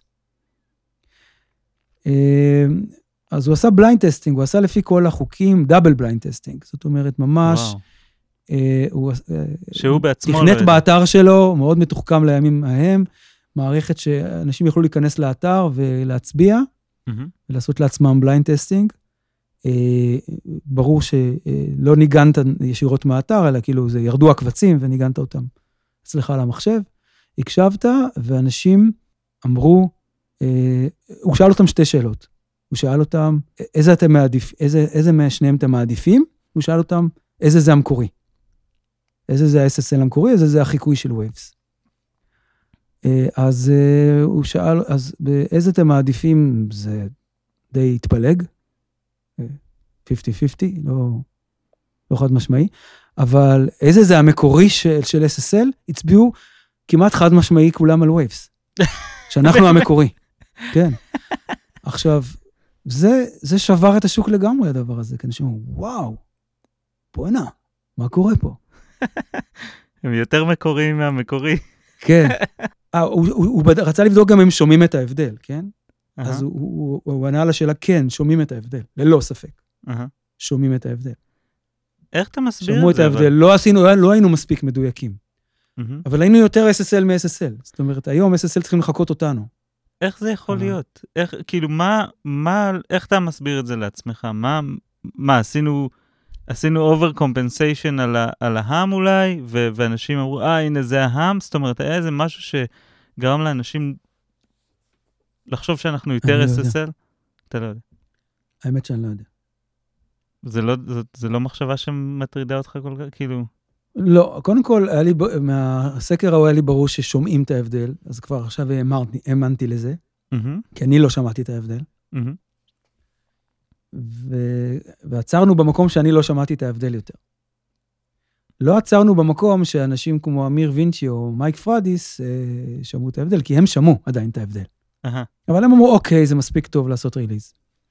ובאמת זה היה מספיק טוב, כי זה היה יותר טוב מהמקור. אז יותר, יותר, יותר נעים, יותר כיפי, יותר הכל, אוקיי, ועברו איקס שנים, אז עשינו את ה... את ה-סי אל איי מיקסה ב... לפני, לא יודע, שנה וחצי בטח, או משהו כזה, mm-hmm. שאז מידלנו מחדש את ה-אס אס אל, יותר מדויק, הפעם, מאוד מאוד מדויק, הפעם באמת אפשר לשמוע את ההבדל, אף אדם לא יכול לשמוע את ההבדל, אבל לפי דעתי זה נשמע פחות טוב מהפלאגינס ההם. גדול. ש... וזה קורה במטלאב? זאת אומרת שאתם, באיזה תוכנה אתם משתמשים? בהמון תוכנות. בהמון תוכנות? כן, המון. אז אתם לוקחים כל קבל, כל, לא יודע, סליל שיש שם, הכל ממודל באיזה משהו שמדמה את המעגל הזה, והוא גם מדמה מה קורה כשזה מתחמם, או כש... לא יודע, כאילו... אז יש פלאגינס שבהם נתנו כפתורים ליוזר. אנלוג. שיכול לשלוט, לשלוט, לא, אנלוג, לא. כל מיני כפתורים שמתארים תופעות של התחממות, שכן מידלנו אותם, או תופעות של התיישנות, גם כן. התיישנות של מנורה. איפה למשל? או התיישנות של סרט מגנטי. צריך לעבור על הפלאגינס ולראות, זה לא תמיד נקרא בשם הזה. אהה. אוקיי? בדרך כלל, אנחנו עובדים לפי ספקים. מה זה אומר? אנחנו לא עובדים לבד. הבנו, לקח לנו זמן, בהתחלה אמרנו, אוקיי, אנחנו ממדלים מכונות אנלוגיות, מעגלים חשמליים. לא, אנחנו לא. גם זה לקח להזמין, להבין שזה לא. אנחנו ממדלים מכשיר מאוד מאוד מסוים, שיושב כרגע באולפן של אנדרו שפס, או שיושב באולפן של קריס, או שיושב בלורד אלג'י, או שיושב באולפן של, של ג'וזף ג'ק פויג וכולי. אנחנו יוצרים קשר עם אנשים, מקבלים את המכשיר שלו אלינו בשביל למדל, זה המכשיר הספציפי, זאת אומרת, לא משנה אם הרכיבים אצלו לא מקוילים, והמנורות קצת התיישנו, חלק הוא החליף, חלק לא, זה סאונד ספציפי שלו, זה מה שיש אצלו, ככה הוא עובד, ככה הוא עושה את האלבומים, את ה... את ה... את ה... סיגנצ'ר סאונד שלו. את הסיגנצ'ר סאונד שלו, וזה מה שמביא לו את הגרמיס, אוקיי? זה. אז אני לא ממדל כבר את המעגל, אני ממדל את המכשיר הספציפי. יותר מזה, אני ממדל את המכשיר הספציפי בתנאים ספציפיים, בטמפרטורה שיש אצלו, ובזמן שהוא נותן למכשיר להתחמם. הוא אומר לי, תעשה ככה, תעשה א', ב', תעשה ג', תחבר אותו לרשת של מאה ועשר, נו נו נו, לא לחבר ל-מאתיים ועשרים, כמו בארץ. ואנחנו עושים את זה, אוקיי? זה אשכרה משפיע ברמה הזאת? וזה משפיע. אז אנחנו כבר ממדלים את הבן אדם, כבר לא ממדלים את ה... את המכונה יותר.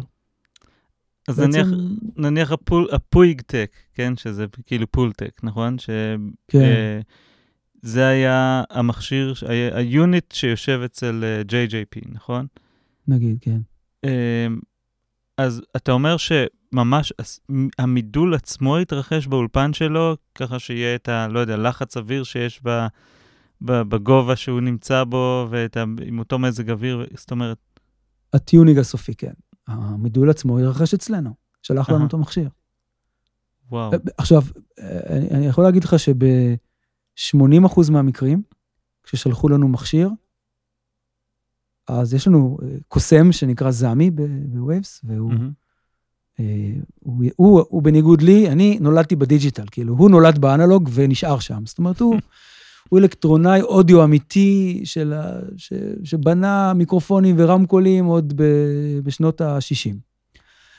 ו... ובנה מגברים, וזה מומחה, מומחה, מומחה לכל הבעיות והארטיפקטים האנלוגיים, ול... והוא אודיו פייל והכל. והוא מסתכל על המכשיר, מנתח אותו, ואומר, תשמע, המכשיר תקול, בוא אני אתקן אותו. זה קורה ב-שמונים אחוז מהמקרים. באמת? אנחנו קודם כל נוטים לא לבדוק, כי אנחנו רוצים ש... שיבדוק, מה אנחנו רוצים שהוא יבדוק? אנחנו רוצים שהוא יבדוק שה... שהמכשיר הוא מה שאנחנו חושבים שהוא, שאין עליו פאצ'ים, או לא יודע, או לא תואם לסכמות, או כל מיני דברים כאלה. שיסתכל עליו. פותח, מסתכל, אומר, רבותיי, המכשיר מקולקל. לא מקוייל, מנורה אחת שרופה, לא יודע. ונותנים לו לתקן את זה? אז, אז זהו, שיש, תלוי מה אנחנו, עם מי אנחנו עובדים. אז אנחנו, תמיד יש איזה אבא. אז לפעמים זה אבי רוד, לפעמים זה איזשהו אה, אה, גורו, אה, כזה סיגנצ'ר סאונד של איזה אומן, מישהו. ו, ו, ונותנים ל, ל, ל, לצד השני הזה, לשותף שלנו, להחליט. אנחנו אומרים, תשמעו, זה מקולקל. לתקן או לא לתקן? מה אתם רוצים שנעשה? אז יש כאלה פרגמטיים, פרקטיים, תתקן, שלח לי, אני אבדוק, אם זה בסדר, סבבה. יש כאלה אומרים, לא, לא, לא, לא, אל תיגע, ככה אני עשרים שנה מקליט, זה הסאונד שלי. זה מה שעשה את הקסם, ככה הצליחה ריאנה. גדול. כן. ואנחנו עושים מה שאומרים לנו. זאת אומרת, אנחנו ממדלים את הבן אדם, בקיצור. אנחנו ציות עיוור לבן אדם, שאחראי על המכשיר. מדהים. ומה אתה חושב, כאילו, לא יודע, אני... אני חושב שאלתי אותך לא מזמן אה, לגבי פריאמפים, אבל, אבל אפשר לשאול את זה לגבי כל דבר. השאלה שלי היא, כאילו, אנשים שלמים על זה אלפי דולרים, עשרות אלפי דולרים לפעמים. מה זה אמור לעשות? זה אמור להגביר סיגנל, כאילו. יש לך סיגנל נמוך, הוא עושה אותו יותר, יותר משנה לו את האמפליטודה. למה אנשים משלמים על זה כל כך הרבה כסף בעצם? אוקיי. אני קודם כל אקדים ואומר לך שאני... לא, לא אודיופייל, וגם לא מומחה למגברים, לא, לא מבין גדול במגברים, בטח לא במגברים אנלוגיים. אני, ואני לא יודע מה עושה את הכסף במגברים אנלוגיים, ספציפית להגיד, אוקיי?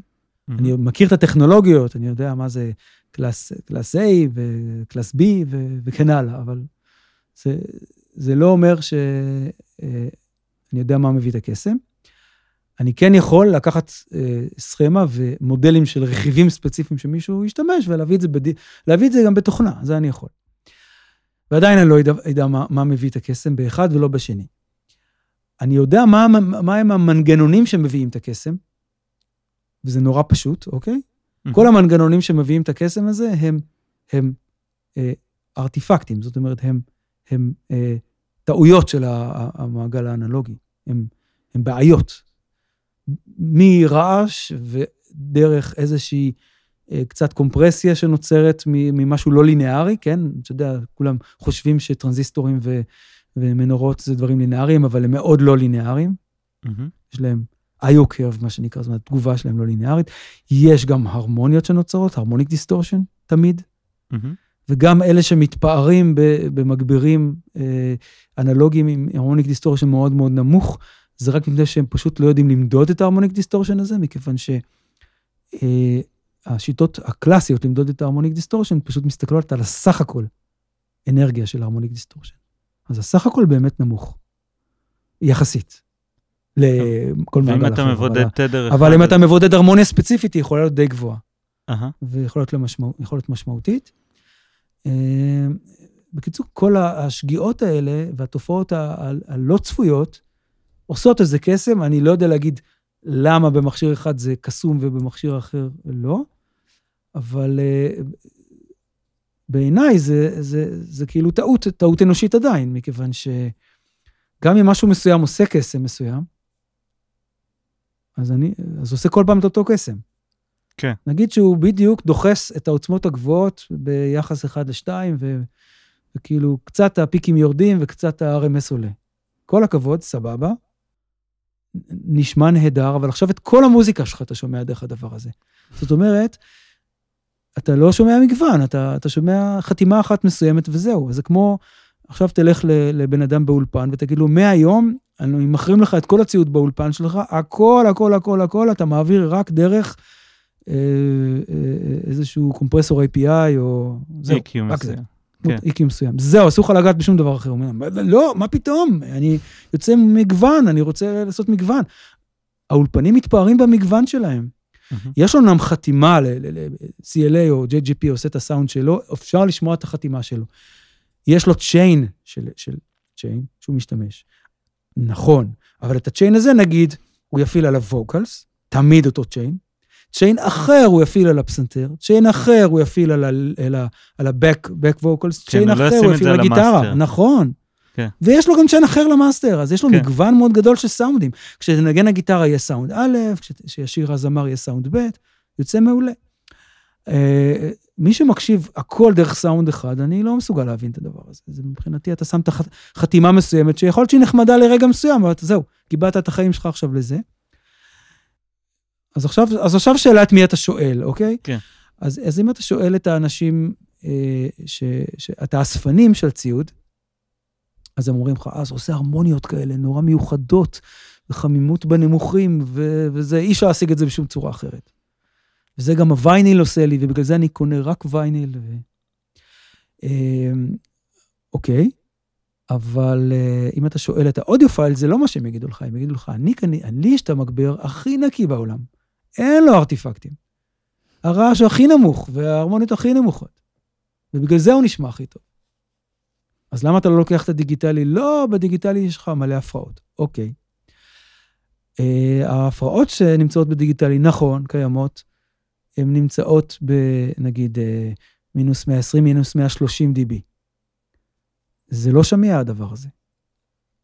אוקיי, זה שמיע אם תקשיב למוזיקה קלאסית בקטע הכי חלש שלה, ועכשיו תגביר עד הסוף את הווליום. אבל מי עושה את הדבר הזה? האודיו פיילס עושים את הדבר הזה, אבל אנשים נורמליים לא עושים את הדבר הזה, ואז אתה, אתה לא תשמע את זה. וה... גם אותו דבר לגבי התדרים הסופרסונים, זה כזה מין סוג של אגדה אורבנית, מה שנקרא. Mm-hmm. יש את האגדה האורבנית שצריך תדרי דגימה גבוהים, sample rate, כן? גבוה, שמונים ושמונה, תשעים ושש, שם זה מתחיל, ואתה צריך לעבור ל-מאה תשעים ושתיים רצוי, וזה כאילו, תלך לתדרים הכי גבוהים שאתה יכול. מקור האגדה האורבנית, האגדה הזאת אומרת, כי אנחנו שומעים את התדרים הגבוהים האלה. אוקיי, אז בואו, זה אני מוכן כאילו להילחם באגדה האורבנית הזאת, בכל הכלי נשק שיש לי. קודם כל אני אפסול את הטענה של, כי אנחנו שומעים את הדבר הזה, אוקיי? ראשית, מעל לכל ספק, תשעים ותשע אחוז מהאוכלוסייה לא שומעים תדרים כל כך גבוהים, השמיעה שלהם נעצרת באיזה שמונה עשרה קילו הרץ, עשרים קילו הרץ כשהם ממש קטנים והם ילדים. אוקיי. זה עובדתית, זה, זה אפשר להוכיח חד משמעי. אבל, נכון, יש, יש אולי אחוז מסוים קטן מאוד של הטלפים באוכלוסייה, לא בשביל האחוז הקטן הזה של הטלפים באוכלוסייה, אתה מוציא את האלבום שלך, נכון? וגם הם, אז הם ישמעו עד עשרים ושלוש, בן אדם מטורף, לא יודע. לא, עכשיו אני אגלה לך סוד. האחוז הזה, הוא לא שומע את התדרים הגבוהים האלה גם כן, מכיוון שכשהמדיה מגיעה אליו, היא מגיעה דרך איי איי סי, או אם פי ארבע, או הקייבל, הוא שומע את ה-אל אי סי. לא, מחקו את התדרים האלה כבר מזמן, אוקיי? אז האחוז הזה יורד לזה, הבן אדם אחד בכל העולם, שהוא החבר של זה שעשה את המיקס הזה, הוא אולי, הוא גם שייך לקטגוריה שיכול לשמוע תדרים מאוד גבוהים, וגם הוא ישמע את זה ישירות מהמיקס המקורי, ובלי שום קלקול בדרך. זה פשוט, זה זניח לחלוטין, זה לא שיקול. בהוצאת אלבום. האמת היא אחרת, האמת היא אחרת. הסיבה שיש אגדה אורבנית שחשוב את הסאמפרץ הגבוהים היא אחרת. כאשר איי טו די עובד, הוא לפחות איי טו די מודרני, כמו שהרבה שנים עושים איי טו די, איי די סי, לא משנה, Analog to Digital Conversion, הוא בעצם עובד בקצב דגימה מאוד מאוד גבוה, הוא עובד במגה הרצים. כך הוא עובד, זה הטכנולוגיה. ואז יש טכנולוגיה שמורידה את זה ל- ל- ל- לקצב דגימה נמוך יותר. וככל שתעשה פחות הורדה, ככה אתה, ההקלטה שלך עבדה, עברה פחות פרוססינג. זאת אומרת, אם תעצור ב-מאה תשעים ושתיים, עשית פחות פרוססינג, אם תמשיך ותוריד גם ל-ארבעים ושמונה, ותמשיך ו... אז, אז עשית עוד הרבה פרוססינג בדרך, שעזוב אילסינג, אפילו זה מכניס הרבה שגיאת קוונטיזציה, זה מכניס המון תופעות, mm-hmm. שמיעות לגמרי. Okay. זה דבר אחד. הסיבה השנייה לעבוד עם סאמפלרייט גבוהים, שגם השפיעה על האגדה האורבנית הזאת, זה פשוט מכיוון שכשאנשים מנסים לעשות מודלינג, כולל ווייבס, mm-hmm. אז, אז צריך לעבוד בתתרי דגימה גבוהים יחסית. המודלינג של ווייבס נשמע יותר דומה למקור ב-תשעים ושש קילוהרץ מאשר הוא נשמע ב-ארבעים ושמונה. אני לא אומר לא לעבוד ב-ארבעים ושמונה, יכול להיות שזה נהדר, אבל דומה למקור זה יותר ב-תשעים ושש. לא רק בגלל שאת רוב המודלינג אנחנו, את רוב מאמץ המודלינג אנחנו משקיעים שם, אלא גם בגלל שבאמת באמת יש תופעות שקשה לעשות להם מודלינג בקצב דגימה נמוך. אז זה תופעות חישוביות, זאת אומרת, זה דברים שקורים בתהליך החישוב. זה לא קשור לשמיעה שלך בכלל. אתה מתכוון שכשאני עובד עם הפרויקט שלי עכשיו, בפרוטולס או אבלטון או whatever, כדאי לי לעבוד ב-תשעים ושש קילוהרץ, בגלל שהאלגוריתמים של ווייבס לצורך העניין, של, כל, של כל חברה. של, של כל חברה. אפילו... יעבדו יותר כן. טוב. פתח קיובייס, פתח פרוטולס, האפקטים הפנימיים שלהם, החינמיים, גם. גם. אז מה שאתה אומר, זה לא... יהיו יותר טוב. בוא נתחיל, וזה לא רק קליפינג. כולם יודעים שקליפינג... לא, זה לא אגדה אורבנית. אם הפלאגין שלך יעשה פרוססינג בקצב דגימה גבוה יותר, יש לו סיכוי להישמע יותר טוב. והוא גם יצטרך יותר סי פי יו, אז כל הכבוד לך. זאת אומרת, יש לך מחשב חזק. כן. אני לא רוצה להלשין על אנשים, על ה-know-how שלהם, אבל אני מכיר כמה סאונד אינג'ינירס שמאוד מאוד מצליחים בעולם, אנשים שהיו להם, שגילו זמרים או שהוציאו אלבומים שהצליחו מאוד מאוד בכל העולם, ושעובדים בתדרי דגימה נמוכים דווקא. בהצלחה, זאת אומרת, זה לא קנה מידה להצלחה בכל מקרה, אוקיי? אבל... למה? יכול להיות שבזכות שהסאמפרט שלו נמוך, אז הוא מצליח להכניס יותר פלאגינס בסשן, ואז הוא עושה יותר, גם יכול להיות, נכון? אוקיי. אז יש פה איזה טרייד אוף, אבל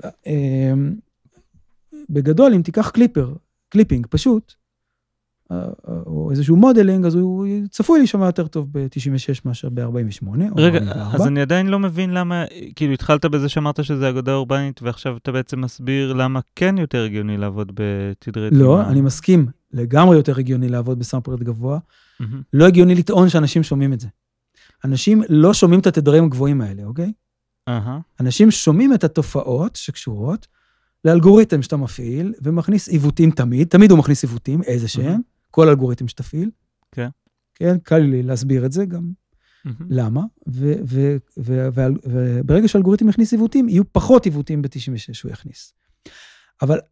אף אחד, או בוא נגיד, אף אחד רלוונטי, לא שומע ארבעים ושמונה קילוהרץ. זאת אומרת, לא שומע סינוס ב-ארבעים ושמונה קילוהרץ, והתדרים הגבוהים היפיפיים האלה, הטלפיים האלה, אולי הוא נדבק מקורונה, ואז הוא, אתה יודע, הוא הפך לקצת הטלף, אז הוא שומע את התדרים האלה. לא, אבל קודם כל, הנייקוויסט של ארבעים ושמונה הזה הוא עשרים וארבע, אז אנחנו כבר מדברים פה בכלל על עשרים וארבע.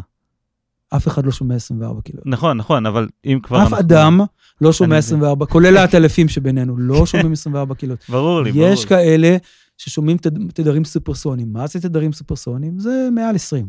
הוא שומע קצת עשרים ואחת, קצת עשרים ושתיים, ובגלל זה הוא שומע גם את הצורה של האנטי-אליסינג פילטר שלך, שבעצם יש לו איזה דעיכה שם קצת, אז הוא שומע את הצורה של הדבר הזה לפעמים. כן. אולי. עכשיו... אבל אף אחד לא שומע כבר עשרים וארבע קילוהרץ. אין מה ללכת יותר גבוה מזה.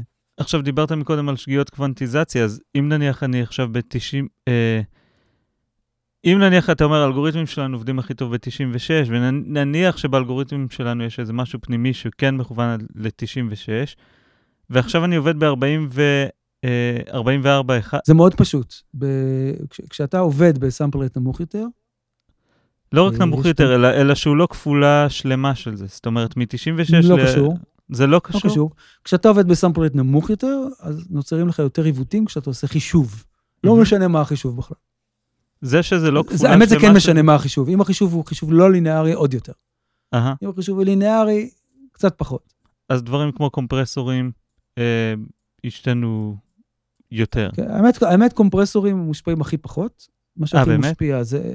כן, מה שהכי מושפע... בוא נציג את זה ככה, הכי הכי, הכי מושפע, זה, קומפרסורים זה, זה בוא נגיד, נגדיר רגע קומפרסור, קומפרסור זה משהו נגיד, שהוא לא, אה, אה, לא עתק אפס, נגיד, משהו ש, mm-hmm. ש, ש, יש לו איזו תגובה, לא אה, אה, אה, בריקולימיטר. כן. כן? אז, אז לא עם עתק אפס, ומושפע הכי פחות קומפרסור מזה, איקוולייזר מושפע מזה הרבה, כי אה, הוא פשוט מעוות את, הגבוה, את הצורה של הפילטר בגבוהים. Mm-hmm. זה תכונות שמי שלומד עיבוד אותות ישר מבין למה. Mm-hmm. זה קשור לאיך ממשים פילטרים דיגיטליים. מזה קצת אפשר להימנע, קצת. עם, עם תוספת של המון המון סי פי יו אפשר קצת לשפר את זה. לא ב-מאה אחוז, אבל אפשר קצת לשפר. אה, ב... לימיטרים וקליפרים והרמוניק דיסטורשן נפגעים הכי הרבה. כי בוא תחשוב רגע אחד על ההיגיון. הוא מאוד לא ליניאר. בוא נחשוב על זה, ראשית, בוא נחשוב על זה בתחום הזמן. יש לך שתי דגימות שהן היו בקליפינג, אז אתה רואה דגימה והיא שווה. הדגימה הבאה אחריה. יש לה את אותו ערך. מה היה ביניהם, אתה יודע? אתה לא יודע. אוקיי, אז הסיכוי שלך לדעת מה היה ביניהם גדל ככל ש... ככל שאתה בקצב דגימה גדול יותר, וזה מאפשר לך לקבוע את נקודת הקליפינג בצורה נכונה. כי אם אתה לא יודע מה היה ביניהם, אז עזוב אם שומעים את התדר הזה או לא, אתה לא קבעת את נקודת הקליפינג במקום הנכון, זאת אומרת, הלימיטר לא הגיב בזמן. הוא לא נכנס לעתק בזמן, אז אם הוא לא נכנס לעתק בזמן, זה לא ישפיע רק על התדרים התלפיים ב-עשרים וארבע קילות, זה ישפיע גם על מאה הרץ, כן? זה ישפיע על כל התדרים. ואז שומעים את זה. כן. ו- ותופעות אחרות, זה כל מיני תופעות קיפול כאלה, זאת אומרת, כל מי שהקשיב למודלינג של גיטרות, ב-high-gain, high-gain amplifiers, שממש, אתה יודע, דוחפים לך לפעמים ארבעים, שישים דיבי, שמונים דיבי gain, טירוף. אז, אז, אז הסיגנל כבר מרובה לגמרי, אתה רואה גל מרובה כשאתה מסתכל על גיטרה. Uh-huh. הגל המרובה הזה, הוא בעצם, מה זה אומר גל מרובה? זה אומר הרבה הרבה הרמוניות גבוהות. זאת אומרת שיש שם גם את הכפול שתיים, והכפול שלוש, וכפול ארבע, וכפול חמש, המון המון המון עכשיו. אוקיי, אנחנו מגיעים לכפול, באיזשהו רגע אנחנו מגיעים לכפול שלושים, וכפול חמישים, זה כבר מתחיל לעבור את ה... את קצב הדגימה, זאת אומרת, זה עובר את הנייקוויסט, מה שנקרא, זה עובר את התדר הגבוה ביותר. אז מה קורה לו אחר כך? אליאסינג. אליאסינג, זאת אומרת, זה מתקפל וזה נוצר, נוצר תדר נמוך, אז זה עוד פעם שמיע. כן. קיצור, האנשים האלה שמתגאים בשמיעה שלהם הגבוהה, בעצם שומעים תופעות ארציות לגמרי, לגיטימיות לחלוטין, לגיטימיות. אז רק גם כדי לסגור את הנקודה הקודמת, ששאלתי על מגברים ודברים כאלה, ובעצם אנשים שקונים ריסיבר בעשרות אלפי שקלים, איך שאני תופס את זה לפחות, ואני לא רוצה לצאת פה בהצהרות, גם כי אני לא יודע, אבל, אבל תקן אותי אם אני טועה. הריסיבר המושלם יהיה שקוף לגמרי, ואיך שאני רואה את זה, זה שכנראה שהריסיברים הזולים מאוד והיקרים מאוד, לא עושים את העבודה הזאת כמו שצריך. זאת אומרת, אם, אם ריסיבר הוא מאוד מאוד זול ויש לו עיוותים מסוימים, אז, אז הוא לא טוב, ואם הוא מאוד מאוד יקר ברמה שאנשים אומרים, כן, שומעים פה את ה, לא יודע, את החום שלו, או whatever, אז כנראה שהוא גם מוסיף איזה משהו, שהוא לא שקוף ב-מאה אחוז. טוב, בוא, אוקיי. לא הכל אגדות, אוקיי? אה, בגדול, אה, יש המון טכנולוגיות לעשות מעגל חשמלי. Mm-hmm. ואנלוגיות, אני מתכוון. ויש כל מיני אופ-אמפס, אופ-אמפס כאלה, שהם נוצרים בצורה מאוד מאוד זולה, ו- ומגבירים לך בצורה מאוד לא ליניארית. יש טרנזיסט, טרנזיסטורים כאלה שהם מאוד לא ליניאריים, שזה בעצם הטכנולוגיות ביניים, שהרבה מכשירים ייצרו בצורה הזאת, ולפני זה יש את המנורות.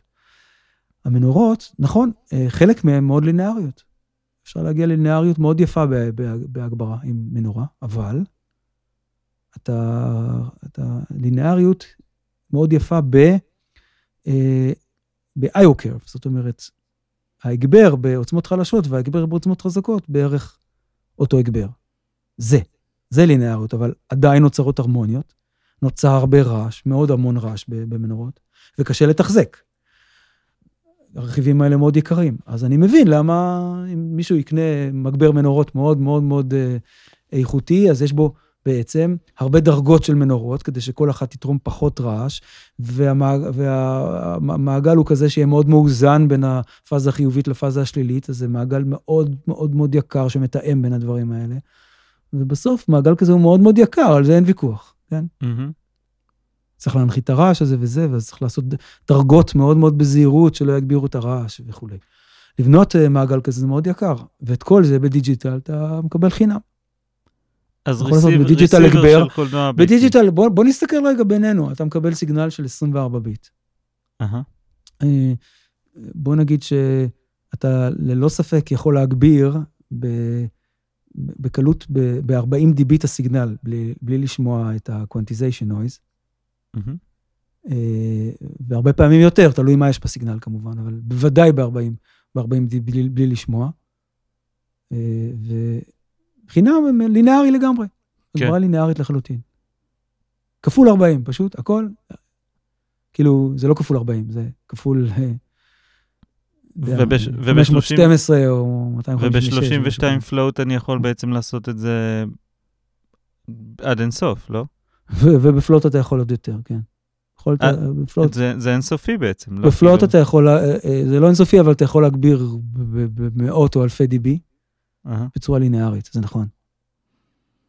אבל רק הגבר אתה יכול לעשות בצורה כזאת. אם תתחיל לעשות פעולות אחרות שהן לא הגבר, אז גם פלוטינג פוינט, זה לא מושלם. אוקיי. כן, באמת, בפלוטינג פוינט, אם אתה מגביר, אתה לא מאבד שום דיוק. למה זה לא מושלם פעולות אחרות שאני עושה? הרי זה רק פעולות דיגיטליות, זאת אומרת, זה משהו שהוא ידוע מראש, לא? כי פלוטינג פוינט הוא לא חסין מפני שגיאות. כשאתה מגביר, אז לא נוצרות שגיאות. או נוצרות, אבל הן נוצרות תמיד, לא משנה מה, כאילו בביט ה-עשרים וארבע. גם אם תגביר ב-ארבעים דיבי, השגיעה רק בביט ה-עשרים וארבע, אז אתה לא שומע את זה תכלס. שים את זה גם... נוי שייפינג ודיטר, ביי ביי, אין. מה? בביט ה-שלושים ושתיים. לא, זה ביט ה-עשרים וארבע, כי הפלוטינג פוינט מתחלק לאקספוננט ומנטיסה, אז יש לך בעצם, בעצם יש לך אפקטיבית עשרים וארבע ביט, ועוד יש לך אקספוננט שאומר את הסקיילינג של הדבר הזה, אז רק משתנה הסקיילינג בעצם. אה, הבנתי, גדול. כן, אז זה סבבה בגיין, אבל ברגע שאתה בא לעשות עכשיו פילטר, אז יש כבר פעולות סיכום. איקולייזר, קומפרסור, וזה מכיל כבר פעולות סיכום, חיסור. בפעולות סיכום וחיסור, אז נכנסת שגיאה רעה מאוד גם בפלוטינג פוינט. וואלה, אז איך מתמודדים עם זה? מה עושים נגד השגיאות האלה? צריך לעלות מצפר הביטים, יותר ביטים. אוקיי. באמת, בגלל זה רוב הפלאגינס שלנו היום עובדים בדאבל פרסיז'ן. אה, באמת? כן, אפרופו, בעניין הזה יש גם סיפור אה, מעניין. Mm-hmm. אה, יש בחור אה, נורא, נורא נחמד, שהוא גם הוא, אה, הוא אפילו יותר ותיק ממני בתעשייה, מה שנקרא. אה, אה, קוראים לו דיינה מאסי. אה, הוא... המציא המון דברים בחיים שלו, כתב גם הרבה מאמרים אקדמיים, והוא אה, אה, היה מפתח אלגוריתמאי הבכיר, אה, כאילו, לא יודע, המדען הראשי או אלגוריתמאי בכיר בקריאייטיב, והוא שם פיתח את כל ה-תרי די אודיו, ועשה המון דברים בחיים שלו, ובאיזשהו רגע הוא הלך לעבוד באפל. ואז הוא בא, אה, קיבל תפקיד באפל נורא מעניין. התפקיד, אה, התפקיד שלו היה ללכת אליי, אל ווייבס, ואולי לעוד כמה חברות שעושות אה, אפקטים ופלאגינס, ולהסביר לי למה לא צריך דאבל פרסיז'ן. אני חושב שהמקינטוש בזמנו לא סחב כל כך טוב את הדאבל פרסיז'ן. אה, אני חושב שזה לא היה מבוסס אה, אינט, מעבדי אינטלה, זה היה מבוסס איזה מעבד אה, מוטורולה איזשהו, לא סחב טוב את הדאבל פרסיז'ן. אז אמרו, טוב, אה, ניקח בן אדם, שהוא איש אודיו הכי מומחה שיש, והוא יסביר למה, לכולם, למה צריך לעבוד בסינגל פרסיז'ן, וזה מספיק. ישב דיינה מאסי, וכתב מאמרים שלמים, ופיתח, הסביר למה קיימות מעט מאוד בעיות מתמטיות בעולמנו, שהפתרון הנומרי שלהם דורש, דורש דאבל פרסיז'ן פלוט, את הרוב אפשר לפתוב עם סינגל פרסיז'ן. ממש ככה. ואז הוא... הוא בא, אליי, הוא בא אליי עם, הנה, הנה ההוכחה, אתה רואה, כאילו, אתם רואים, אין, אין סיבה לעשות את הדאבל, נכון, אתם התרגלתם במטלאב שיש דאבל פרסיז'ן, אבל לא באמת צריך, תראו, תראו, הנה אני מוכיח לך. אז אני אמרתי לו, אוקיי, אבל אם אני מספר למשתמשים שלי שזה דאבל פרסיז'ן, אז הם קונים יותר את המוצר. אמרו לי, אה, אוקיי, טוב, אני אחזור לאפל ואני אגיד להם. מצטער, כאילו, כל העבודה שלי לחינם. כאילו זה, זה כבר היה, זאת אומרת, היה רגע שבעצם כבר אה, סאונד אינג'ינירס ואנשים בעולם, משתמשים של עולם הפלאגינס, אפילו מוזיקאים, התחילו לדבר במונחים. אני יודע, זה עובר את הנייקיסט, אני יודע, זה, שמעתי, זה רעש קוונטיזציה, ואני אוהב דאבל פרסיז'ן. עכשיו, אני אומר את זה בסוג של צחוק, כי, כי צריך ללמוד לכאורה עיבוד אותות בשביל לדבר על המונחים האלה, אבל, אבל וואלה, היום יש הרבה אנשים שמבינים בזה יותר ממני בקרב האומנים, הפרודוסרס והאומנים המקליטים. אוקיי, היום בימינו שכבר יש דבר שנקרא music production, כבר זה לא, אתה יודע, האומן האמיתי הוא, הוא, הוא הפרודוסר, יש מה, חלק מהאנשים האלה הם, הם ספצים בתחום הזה, מבינים מצוין. וכשאומרים, אני רוצה דאבל פרסיז'ן, הם בדיוק יודעים על מה הם, מה הם רוצים. הם, זה לא, זה לא וודו. הם, הם שומעים את ההבדל וזה מה שהם רוצים.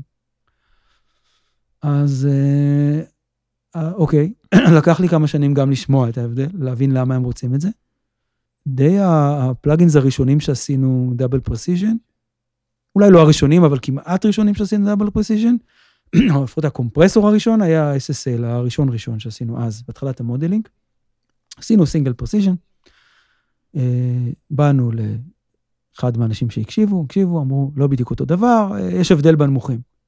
באיזשהו רגע מישהו אצלנו העלה את הרעיון, אוקיי, אולי זה בעד דיוק של הפלוטינג פוינט, ורובנו פסלנו את זה על הסף, מה פתאום, לא יכול להיות, כאילו זה לא ברמה הזאת, אוקיי, יש איזה בעיה דיוק לפלוטינג פוינט, אוקיי, בסדר, אם ת, ת, תמסתר משהו, ואז תגבירו אותו מאוד מאוד מאוד, בקטעים החלשים שלו, אולי תשמע את הרעש, קוונטיזציה וזה וזה.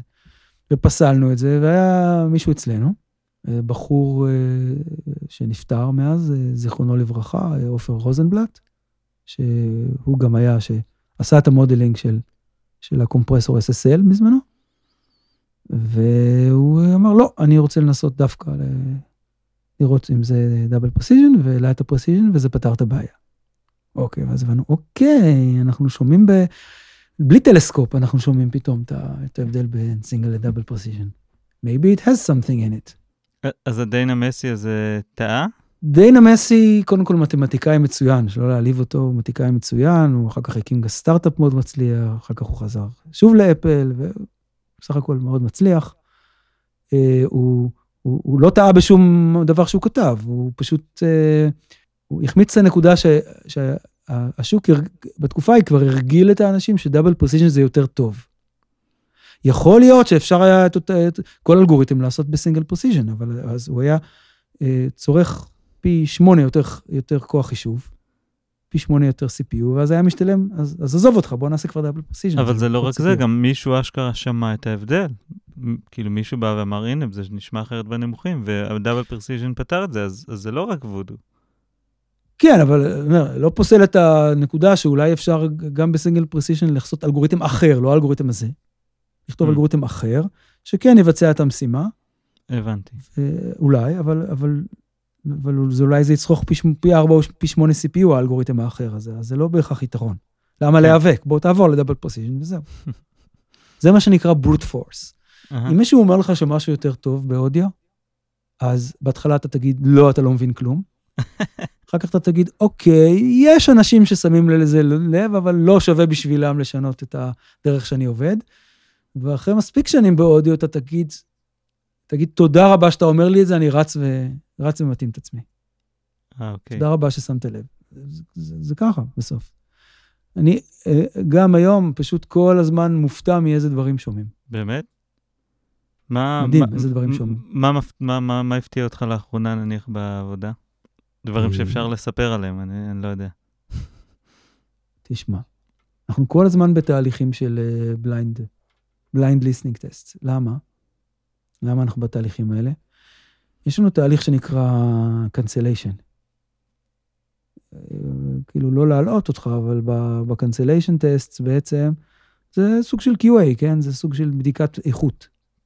אנחנו בודקים שה...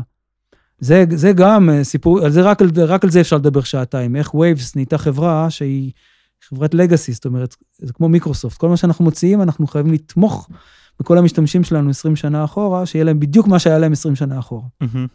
אוקיי?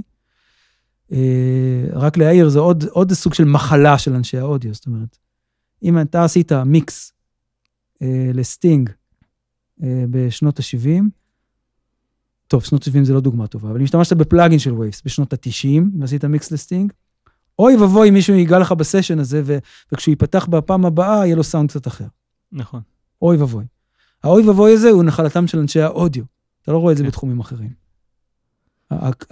זה הקנאות הזאת, לזה שהסאונד יהיה בדיוק אותו דבר כמו שהוא היה. לא יזוז, לא ימינה ולא שמאלה, היא רק לאנשי אודיו. אתה לא תראה את זה לאנשי תמונה. אנשי תמונה רק תביא להם ללחוץ על המאג'יק וונד הזה שמשפר להם את הצבעים, די, בא, עזוב אותך. אני בזמן האחרון רק מנסה להתנער מזה, באמת נניח עכשיו, אז הוצאתי את ה... סוג של אלבום הזה, ובשביל להוציא את זה, פתחתי סשנים ישנים, ואמרתי, אה, אני רוצה להשתמש בקטע הזה. ויש שם איזה סולו פסנתר שעבדתי על הסאונד שלו כל כך הרבה זמן, אין לי כבר את הפלאגין הזה, ויש רק את המידי של הפסנתר, והיום פשוט, באמת, באתי, לבשתי עליו איזה, קט... איזה סאונד פסנתר אחר, סתם, ואמרתי, יאללה, זה הקטע.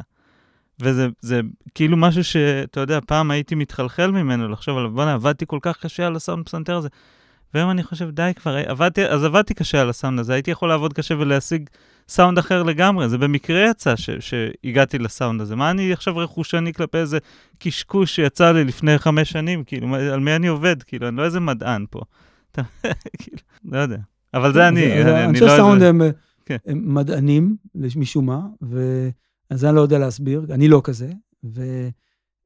אני, אני, כן, בהיסטריה לגבות פרויקטים שאני עושה, אבל זהו, זה נגמר.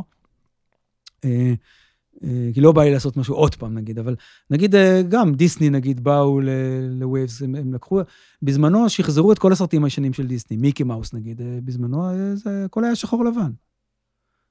הם באו וצבעו את זה, כן? הם צבעו את כל הסרטים. ישבו ידנית וצבעו, לא היה ניורל נטוורק שהצבע. צבעו. צבעו, מרי פופינס אולי צבעו, לפי דעתי צבעו גם כן. באו לווייס, אבל את הסאונד אנחנו רוצים שיהיה בדיוק כמו שהיה במקור. בדיוק, שלא יזוז ימינה, שמאלה, כלום. אבל, אבל את הצבע, אתם שיניתם לגמרי, הכל, כל הסרט נראה אחרת. לא, אבל הסאונד צריך להיות בדיוק אותו דבר. לא מבין מה, מה הסוד של הדבר הזה. אז, אז בגלל הדבר הזה, אנחנו תקועים בעולם שבו אנחנו מחויבים עכשיו שפלאגין של ווייבס, אס אס אל, בנדל, הם קוראים, הם קוראים, קוראים שם היום בדיוק כמו לפני חמש עשרה שנה. גדל. בדיוק. שמה מישהו ייכנס עוד פעם לאולפן וירצה לפתוח את הערוצים עם הגרסאות החדשות של ווייבס, וירצה עוד פעם לעשות את המיקס שהיה אז. זה אף אחד, זה לא קרה לפי דעתי לאף אחד, אבל נגיד שכן, אוקיי? אז אנחנו עושים תהליך של cancellation, שזה בדיקה ממש לראות שבדיוק יוצא אותו אודיו, ולפעמים זה לא יוצא אותו אודיו. אוקיי, אז מנסים להבין למה זה לא יוצא אותו אודיו, ומישהו צריך לשבת להקשיב עכשיו, אז עושים קודם כל בליינד טסטינג, לראות אם באמת זה שמיע ההבדל, ואם זה שמיע, אז מה פה בדיוק שמיע לנסות לבודד? יש לנו תהליכים כאלה שקורים כל כמה חודשים, ואני מופתע לגלות מה אנשים שומעים, זה פשוט מדהים אותי כל פעם מחדש, בין מה למה הם מבדילים.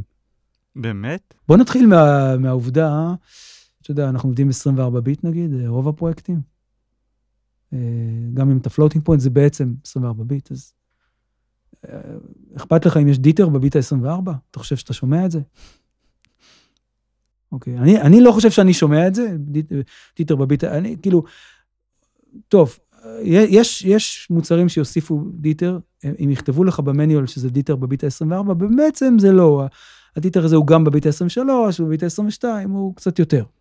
אהם. ואז באמת אני גם אולי שומע את זה, אבל בביט עשרים וארבע אני לא חושב שאני שומע את זה, אבל יש אנשים שטוענים שהם שומעים. Mm-hmm. יש מאסטרינג אינג'יניר, שזה מה שעושה להם את ההבדל. לא רק זה, בדיוק מה הצורה הספקטרלית של, ה...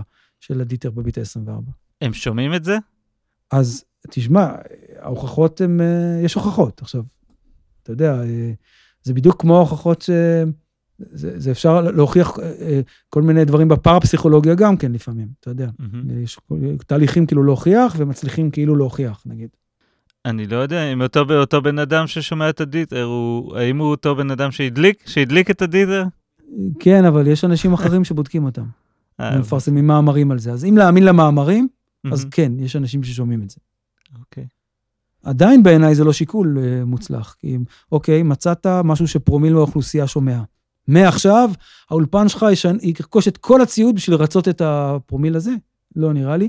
גם לא נראה לי שיש לך מזל, מזל גרוע, הפרומיל הזה, רוב הסיכויים שמאזין לסוג מוזיקה אחר בכלל, לא לסוג מוזיקה שאתה עושה. כן. זה פשוט הסיכוי, הסיכוי שבאמת זה מה שישפיע הוא קטן ביותר. ואגב, גם הפרומיל הזה כבר שומע את זה בטלפון שלו, עם ה... עם הרמקול של הטלפון. אז בוא, בוא נדבר שנייה באמת על זה. זאת אומרת, בוא נדבר על... בוא תסתכל על תחומים אחרים בחיים, אחרים בחיים שלנו, האם הם משתפרים עם השנים, או האם הם מתקלקלים עם השנים. אוקיי. תסתכל על איכות תמונה שאתה יכול לראות בבית. משתפרת או מתקלקלת עם השנים? משתפרת. איכות תמונה על מסך הטלוויזיה שלך, על המחשב שלך, איכות תמונה שהמצלמה שלך מצלמת. טוב, לזה הייתה קצת דגרדציה, אבל כאילו, זה נוצח בחזרה. זאת אומרת, מצלמות דיגיטליות מנצחות עכשיו, בוודאות, את כל המצלמות פילם, כן? אין ספק. בעולם האודיו, אנחנו כל הזמן בהליכה אחורה. אתה יודע להסביר לי את זה? אני עכשיו מראיין אותך. בהליכה אחורה, כן, כי אתה יודע, בניגוד למה שאמרת מקודם, עם הרכושנות המטורפת שיש לאנשי אודיו, אני חושב שה... הצרכן הממוצע זה לא בראש מעייניו, זאת אומרת, הוא, הוא רוצה ווליום, אבל הוא יותר, הוא יותר רוצה להיות מסוגל להכניס את הטלפון שלו לכיס, ושהבטריה שלו לא תיגמר במהלך היום, מישהו רוצה אודיו. טוב. אתה יודע מה? בוא נדבר עכשיו על איכות האודיו ששומע לא הבן אדם הממוצע. על איכות האודיו ששומע הבן אדם בעשירון העליון של האודיו. זה לא אודיו פייל, אבל זה... אני רוב מה שאני שומע זה דרך טלפון. רוב מה שאני שומע. הרוב הגדול של מה שאני שומע. אני לא רואה את עצמי כאודיו פייל, ללא ספק אני רואה את עצמי כמאזין בעשירון העליון של ההאזנות. אוקיי? אני שומע ניואנסים בסאונד, אני שומע ניואנסים גם במוזיקה, אני מקשיב בדברים באוזן חצי מקצועית. ללא ספק, רוב מה שאני מקשיב זה על הטלפון הנייד שלי. כן. באוזניות אולי, אבל עדיין על הטלפון הנייד. Mm-hmm. אז זה דחוס, וזה עבר המון המון בלגן בדרך, ומאסטרינג מטורף שדחס את האמא של האמא של הדבר הזה. אז ככל שהשנים עברות זה הולך ומתקלקל. התחום הדינמי מתקלקל. כן. באודיו, יותר ויותר דוחסים. הרמקול שאתה מנגן את זה דרכו, הולך ומתקלקל. אהה. אפילו סטריאו, זאת אומרת שזה דבר שאתה יודע, בשנות ה-שבעים אני חושב כל כך התלהבו מזה של וואו, יש לי מערכת סטריאופונית, זהו, אין יותר סטריאו. זה, א' זה, ב', ההתעניינות, עזוב, אין יש, אנשים לא מתעניינים בזה בכלל. אני בתור ילד התעניינתי אך ורק בסטריאו, ולהבין מה זה הסטריאו הזה, ואחר כך יצא הקואד בכלל, כשהייתי בתיכון, וכולנו הלכנו לשמוע את הקואד, אצל חבר שהיה לו מספיק כסף לרכוש מערכת קואד. וזה ריתק את כולם, וכולם הלכו כל הזמן לשמוע אצלו. עכשיו, אם אני פונה לנוער של היום, ואומר, תגיד, זה משנה לך אם זה במונו, או סטריאו, או סיראונד, קודם כל סיראונד, הוא אומר לי, מה זה? ואם זה משנה לך אם במונו או בסטריאו, הוא אומר לי, לא, זה לא משנה, לא אכפת לי. נכון. והספקטרום שלנו מצטמצם, כי אנחנו לא באמת, אין לנו רמקולים שיכולים להשמיע את ה, את הסאבים. אנחנו מדמיינים את הסאבים, נכון? זה הכל missing fundamental, כאילו. זה תמיד missing fundamental, תמיד יש missing fundamental, כי לאף אחד אין מוניטורים מספיק גדולים לנגן באמת, באמת עשרים הרץ, אבל... אבל אפילו לא עשרים הרץ, אפילו אם אני מדבר על חמישים הרץ, הטלפון שלך לא מסוגל לנגן אותו. ברור. באוזניות קשה לדעת, אולי קצת. כי באוזניות יש לך לפעמים מתאימה מאוד טובה למרחב האוזן, אז אפשר לנגד תדרים מאוד נמוכים, מדרייבר מאוד קטן. באמת? אבל צריך, צריך דיאפרגמה מאוד גדולה בשביל זה, לא? זאת אומרת, אתה צריך... לא, לחץ גבוה, צריך לחץ אוויר גבוה. אהה. זה יכול... אתה צריך, כשנגן תדר נמוך, אתה צריך או באמת, או משהו פיזי גדול, או לחץ אוויר גבוה. אוקיי. אחד מהשניים. לחץ אוויר גבוה אתה יכול לקבל באוזן, ואני חושב שאם תיקח משהו ש, שרוב הבאסים שלו הם, הם דינוזאורים ב-עשרים, שלושים וארבעים הרץ, שבזה, ועכשיו תקח את, נגיד שתיקח את האוזניות הכי מאפניות שיש לך, mm-hmm. ותתקע אותם באוזניים, תחבר אותם לטלפון הנייד שלך הכי מאפן עכשיו, mm-hmm. ותנגן את ה... הסאונד הזה של הסרט עם הדינוזאורים, עכשיו תיקח את האצבעות שלך ותדחוף חזק את ה...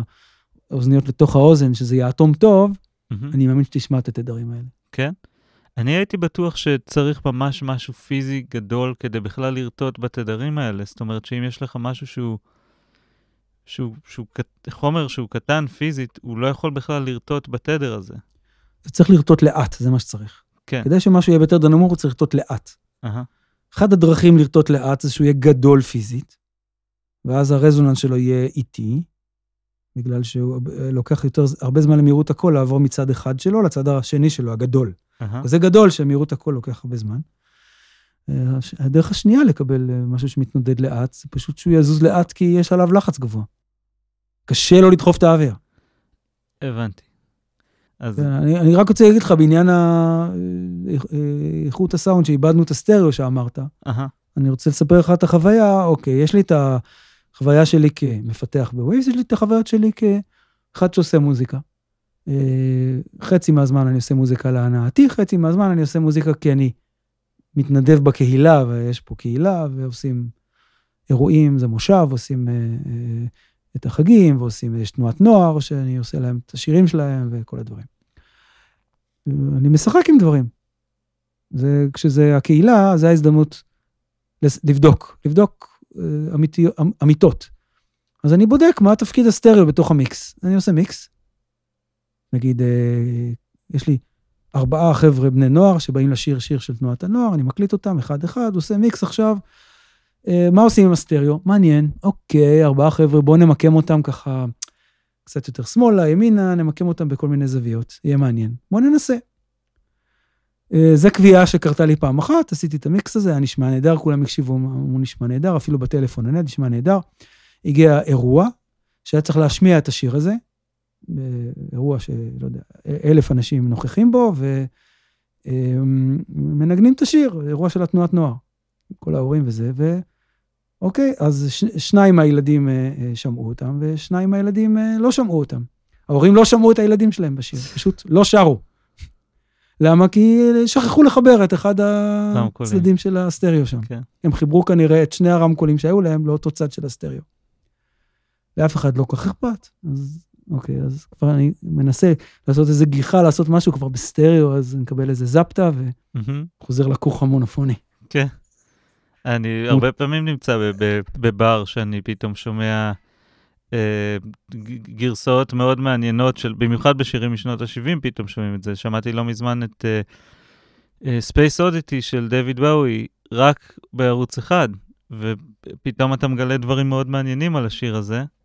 לא, לא בהכרח דברים שרציתי לגלות על השיר הזה באותו רגע, אבל, אבל לא. אולי באנטיפאזה שמה. אתה פתאום ממש שומע רק, רק את ה-background vocals, שתמיד השקעה... זה יכול להיות סוג של left minus right כזה. זה, כן, זה, זה, האמת שזה, זה ממש מגניב לפעמים, אבל, אבל, זה מדהים אותי שבן אדם בבר יכול לשבת שם, אתה יודע, משמרת, משמרת, משמרת, ולא לקלוט שמשהו, שכל המוזיקה שם נשמעת תפוקה. או אתה יודע מה, בוא, אז... אתה יודע מה? כן, אתה צודק, ובוא נספר לך עוד חוויה כזאת. אני הלכתי לראות סרט לפני כמה שנים בחיפה. עכשיו, אם אתה לא יודע, חיפה זה מקום שקודם כל, קולנוע שם זה דבר נורא חשוב, וקולנועים ישנים זה דבר עוד יותר חשוב. נגיד, קולנוע, קולנוע של נווה שאנן, או קולנוע של תיקוטין, מוזיאון תיקוטין, כל מיני כאלה, זה המקומות שאנשים הולכים, זה כאילו ה... הרשתות הגדולות זה רק בשנה, שנתיים האחרונות יותר תופס שם, אבל ב... הם, הם היו תמיד נעולים על ללכת ברחוב שלהם לקולנוע הישן ישן הזה. Mm-hmm. ועדיין הם צריכים לנגן סרטים, אתה יודע, דולבי סרטיפייד, הם עושים סרטיפיקציה, והם נגנים סיראונד. והלכתי שם לסרט, ישבתי שם עם כל הקהל, ואני שומע שמנגן רם, רק רמקול שמאל בסרט. איזה בסה. אז... אז שומעים קצת את הדיאלוג, יותר חלש כאילו, וכל מה שקורה, מרגישים שזה בצד שמאל קורה. אז אני, בהתחלה התחלתי ללחוש, לאלה שמסביבי, חברים אומרים, אנחנו לא שומעים את זה. כן. רק אתה שומע דברים כאלה. כן. אתם לא שומעים שקשה להבין מה שאומרים? רק אתה שומע דברים כאלה. טוב, בסדר, אף אחד לא, התחלתי לדבר אפילו, לא שומעים, לא שומעים, לא עוזר לי כלום. טוב. אני נהייתי אחד מהטיפשים האלה שמדבר בזמן הסרט, אז, אז הפסקתי. מה שיפה, בחיפה יש הפסקות, יש הפסקה לסרט. Mm-hmm. הם מקפידים, זה שיטות של פעם, בכל סרט יש הפסקה. יצאה הפסקה, ישר הלכתי לחדר של המקרין, מה שנקרא, גם כזה דבר יש בחיפה, יש תפקיד מקרין, שהיום לפי דעתי, נגיד, ברשתות הגדולות כבר אין את התפקיד הזה, זה מחשב אחד מרכזי, זה לא, לכל, לכל חדר הקרנה יש מקרין, כן? שם יש עדיין לחדר הקרנה מקרין, הלכתי אליו, דפקתי בדלת, הוא פתח לי, כי זה חיפה, הוא לא, אנשים נחמדים אחד לשני, פתח לי, הסברתי לו מה הבעיה, הוא, הוא, הוא, הוא אפילו חזר אליי להגיד, בדקתי, אתה טועה, הכל בסדר. איזה, איזה עזות מצח. ליתר ביטחון, ליתר ביטחון, כשהתחיל הסרט אחרי הפסקה, עמדתי ליד הרמקול הימני, לא יצא ממנו כלום, עמדתי ליד הרמקול השמאלי, שמעתי, זה לא אני שטועה, חזרתי לשבת והבנתי שככה רואים את הסרט. בכלל, להגיד, להגיד לך שאתה טועה, זה כאילו, אני עובד איתך שנתיים, ואני, גם כשאני מאוד מאוד בטוח בזה, אני בודק את עצמי כל כך הרבה פעמים. לא, אבל גם אני לא הייתי בטוח בעצמי אז, אבל בסופו של דבר, אני אומר, אנשים באמת לא שמעו את זה. תשמע, זה דברים שקורים המון. אני הייתי גם בסרט שכל הסרט היה קליפינג מטורף מהרמקולים, והגבירו אותם כל כך הרבה, ואני פשוט שונא את זה, אני הולך לסרטים הרבה פעמים מתאמים, כי באמת, זה מוגזם לפעמים, הוולים שדוחפים שם. אבל קליפינג עצבני, כאילו, אי אפשר, אי אפשר להתעלם מזה. ובדיוק כמו הסיטואציה שאתה מתאר, אתה יודע, אני אומר, מנסה לדבר עם אנשים מסביבי, והם הרבה יותר רצו שאני אשתוק, משהקליפינג הזה יפסיק. רציתי לשאול אותך, מה, מה מאתגר אותך בעבודה עם אודיו? היום או בעבר? מה זאת אומרת אודיו? בפיתוח אודיו או בעשיית אודיו? בשימוש, למה אתה מתכוון? בפיתוח. כאילו, אני, אני, אני אחדד את זה. אני מהצד, כשאני רואה אותך, נראה לי כאילו אתה, אתה כל כך שוחה באודיו, שכאילו כל מה שאתה רוצה קורה. אתה יכול לגרום להכל לקרות. ומאוד מעניין אותי לדעת באיזה שלב אתה מסתכל על המחשב שלך ואומר, וואי, אני, אני לא יודע איך לעשות את זה, אני חייב לה... אני... ופתאום אתה נכנס לזה וחוקר את זה ומוצא דברים, כאילו... זה, זה דבר שקורה. אתה יודע מצוין מהתחום הזה, ש, שבו אני מרגיש קצת פרפלקסט כזה. זה תחום שג, ש, שאתה מרגיש את ככה יחד איתי. זה תחום שנקרא Neural Networks. Uh-huh. אז משהו, something is happening. מה, ש, מה שקורה זה שמאה שנה אנשים עשו אודיו באלחמות, במעגלים חשמליים.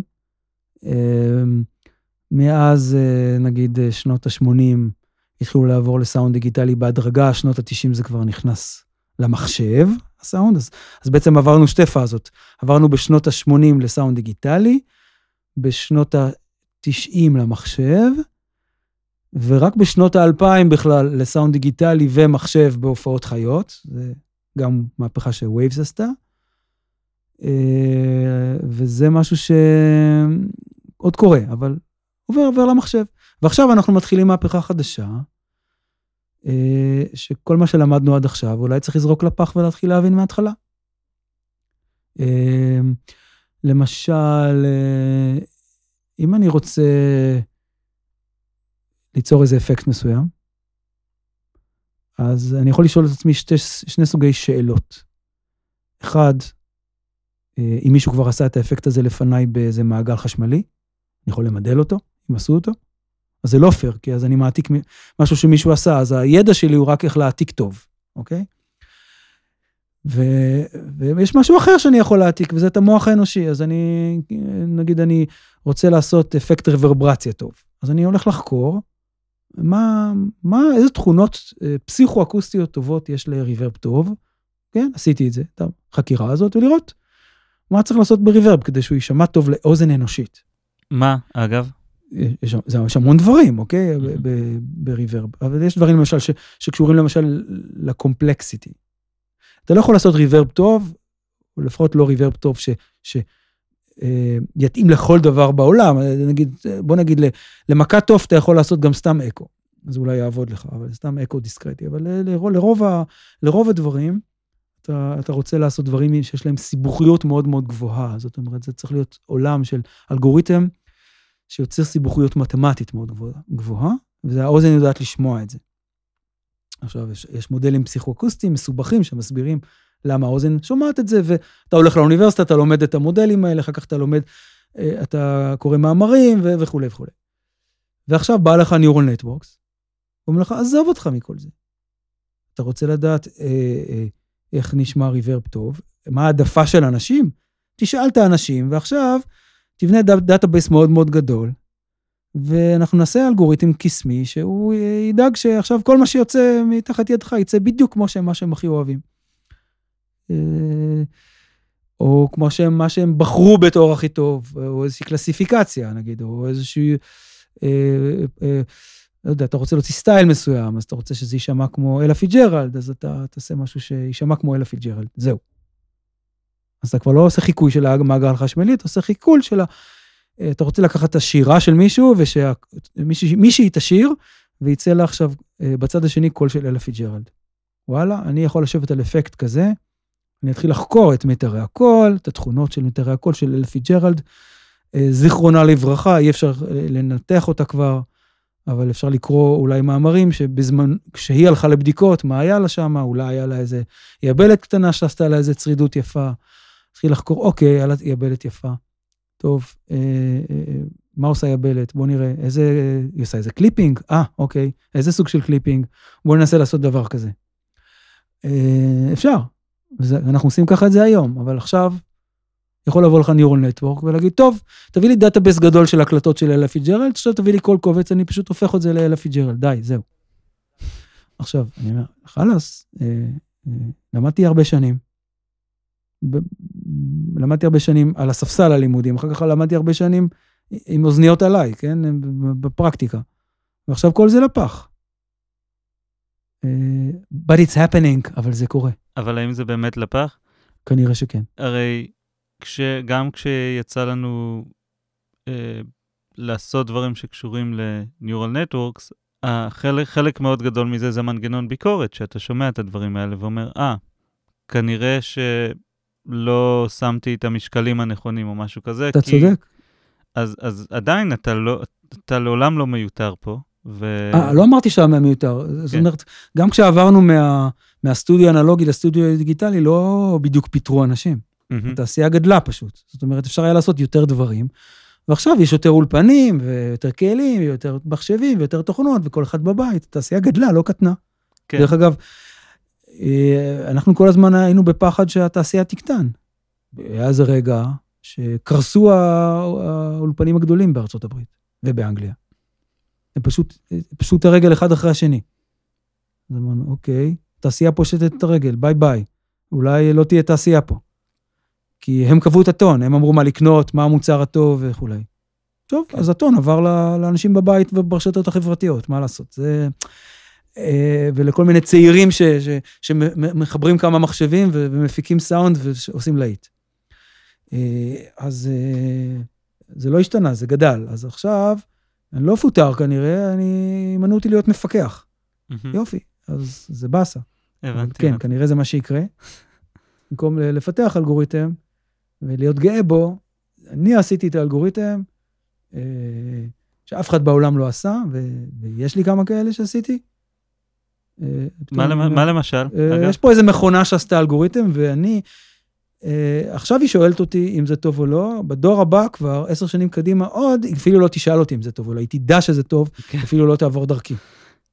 איזה אלגוריתמים עשית ואף אחד אחר לא עשה? הרבה, אבל... סתם, כמה דברים שאתה מאוד גאה בהם? אני בדרך כלל גאה במשהו כשהוא לא פשוט עושה את העבודה, אלא הוא מפתיע. זאת אומרת, שאני מצפה שהוא יהיה רידנדנט, והוא דווקא מצליח. למשל, יש פלאגין שנקרא סנטר, ואחר כך גזרנו... עשינו איזו גרסה מאוד יותר מופשטת שלו, שנקראת מקס דיאלוג, אז, אז לפני שהיה מקס דיאלוג, היה, היה, עשיתי איזה ניסוי, ו, והקשבתי לזה ואמרתי, קראפ, לא נשמע לי טוב, נשמע לי לא מספיק מעניין, כאילו זה לא עושה עבודה טובה. הרעיון היה יפה, אבל זה פשוט לא עובד. ושמתי בצד, ואז גלעד, התקשר אליי איזה יום, אומר לי, אנחנו צריכים לעשות איזה משהו שמפריד את הסנטר מהסיידס, וה-אם אס לא עושה את זה מספיק טוב, וזה, אמרתי לו, וואלה, אני עשיתי משהו כזה, בוא, בוא תשמע מה עשיתי, אבל כאילו, לי זה, אני לא, לא שומע בזה משהו מיוחד. הוא קשיב, הוא אומר, וואו, מפיל אותי, מדהים. טוב, אם אתה אומר, בוא מיד לרלז, מיד לרלז, אתה יודע, מיד. אוקיי, סבבה. אכן רילזנו, זה לא תמיד קורה שכשגלעד אומר, בוא נרלז, אז מרלזים, אבל אכן רילזנו. והייתי עדיין סקפטי. לא, לא שלא שומעים את האפקט, שומעים בהחלט את האפקט, רק אני אומר, זה נשמע לי קצת uh, overprocessed, וזה, זה חולה וחולה. Um, ו- וזה הצליח, וזה מחר. ועכשיו אני מוצא את עצמי עושה עם זה מיקס. אבסורד. גדול. זה אבסורד. דברים יופ. כאלה, אני כאילו סוג של uh, וואלה, וואלה, טוב. Uh, אז כנראה לא, לא ישר אתה שם לב כשמשהו עובד נכון, יש עוד איזה משהו שעשית שהיה ממש פורץ דרך, ששינה את עולם, עולם המוזיקה, או, או אפילו בצורה יותר מקומית, אבל משהו שאתה... תשמע, לא יודע על משהו, זה לא אחד ספציפי, אוקיי? אני חושב שמאיר יכול להתגאות באחד ספציפי, נגיד אל וואן, כן? אל וואן שינה את כל, את כל התעשייה, מהקצה ועד הקצה. גם המקס בייס, לא? לא. אל וואן הוא משהו ש... כשעברו ל, ל, ל, לדיסק, לקומפקט דיסק, האמנים לא רצו להקליט על הקומפקט דיסק, זה היה נשמע מחורבן, שמעו או את הקונטיזיישן נויז, או, או, או קליפינג, או, או שהיה חלש מדי תמיד, תמיד היה חלש מדי. Mm-hmm. ואז אמרו, זה, זה, זה לא זה כאילו, משהו לא בסדר, דפוק. והתעשייה לא רצתה לעבור לדיגיטלי בגלל זה. וברגע שמאיר עשה את ה-אל וואן, הוא עשה מה, מהפכה, לא, זה, זה, זה פתח שלוש מהפכות בעצם. זה פתח, זה, זה פתח מהפכה של אנשים הסכימו להתחיל לעשות מאסטרינג דיגיטלי, פתאום, כי אפשר היה לעשות מאסטרינג דיגיטלי, בעוצמן, שישמע בעוצמה נורמלית. זה פתח את העניין של תחנות רדיו, שהתחילו לעבור לדיגיטלי, בגלל זה, כי לפני זה היה להם לימיטר, אז לימיטר אנלוגי, ולא יוכלו. וזה בעצם היה לימיטר הדיגיטלי ה... לא, לא, לא יודע אם הלימיטר הדיגיטלי הראשון, אבל הבריקוול לימיטר הדיגיטלי הראשון. והדבר השלישי שזה עשה, זה פתח את מלחמות הלאודנס, שזה לאו דווקא דבר חיובי, אבל זה עשה את זה. אנשים גילו, אה, אני יכול להגביר עוד קצת, אה, אני יכול להגביר עוד קצת, טוב. נגביר עוד, נגביר עוד, והתחילה התחרות, ומהר מאוד הפרסומאים גילו שאפשר להגביר יותר, אז למכור יותר, ומהר מאוד התחנות הרדיו גילו שבזכות האלואן אפשר להגביר יותר, אז, אז, אז הם, מש, הם משדרים למרחק רחוק יותר, כי ככה זה ב-אף אם וב-איי אם, כשאתה משדר. כן.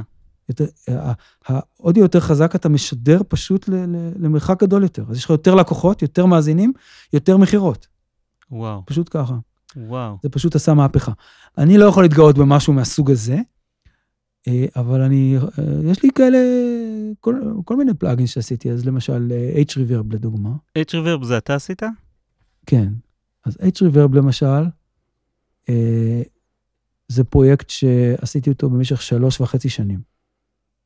וואו. ובכל פעם, אני אמרתי, די, אנשים שהתחלפו, התחלף הפרודקט מנג'ר כל פעם, והתחלפה הגדרת מוצר כל הזמן, והתחלפו הדרישות, ואמרתי, די, חברים, אתם מורגים את המוצר, הוא לא יצא לעולם. וכבר נהייתי מאוד שלילי. בסוף יש פה טכנולוגיה מאוד מאוד ייחודית, זאת אומרת שאין באף ריברב, אני מת עליו, אני ממש ממש מת עליו. ו... ומה שאז, אז, אז עבר כל מיני פרודקט מנג'רס, אמיר וינצ'י ומייק אמרו לי, תשמע, אתה רצית להוציא פשוט ריברב טוב. ובאמת, הוא ריברב טוב, מגניב, ויועד אמר לי, זה, זה ריברב מדהים, איזה יופי וזה. יועד היה בהתחלת הדרך עם הפיתוח של זה, כאילו עשיתי לו גרסאות במטלאב וכו'. ואז...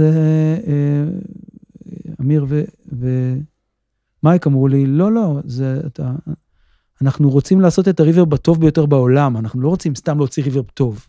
כי וויבסטר כבר עשתה הרבה ריברבים, מה זה מעניין להוציא עוד ריברב? זה לא יעשה רעש. בואו נוציא את הריברב הכי טוב בעולם.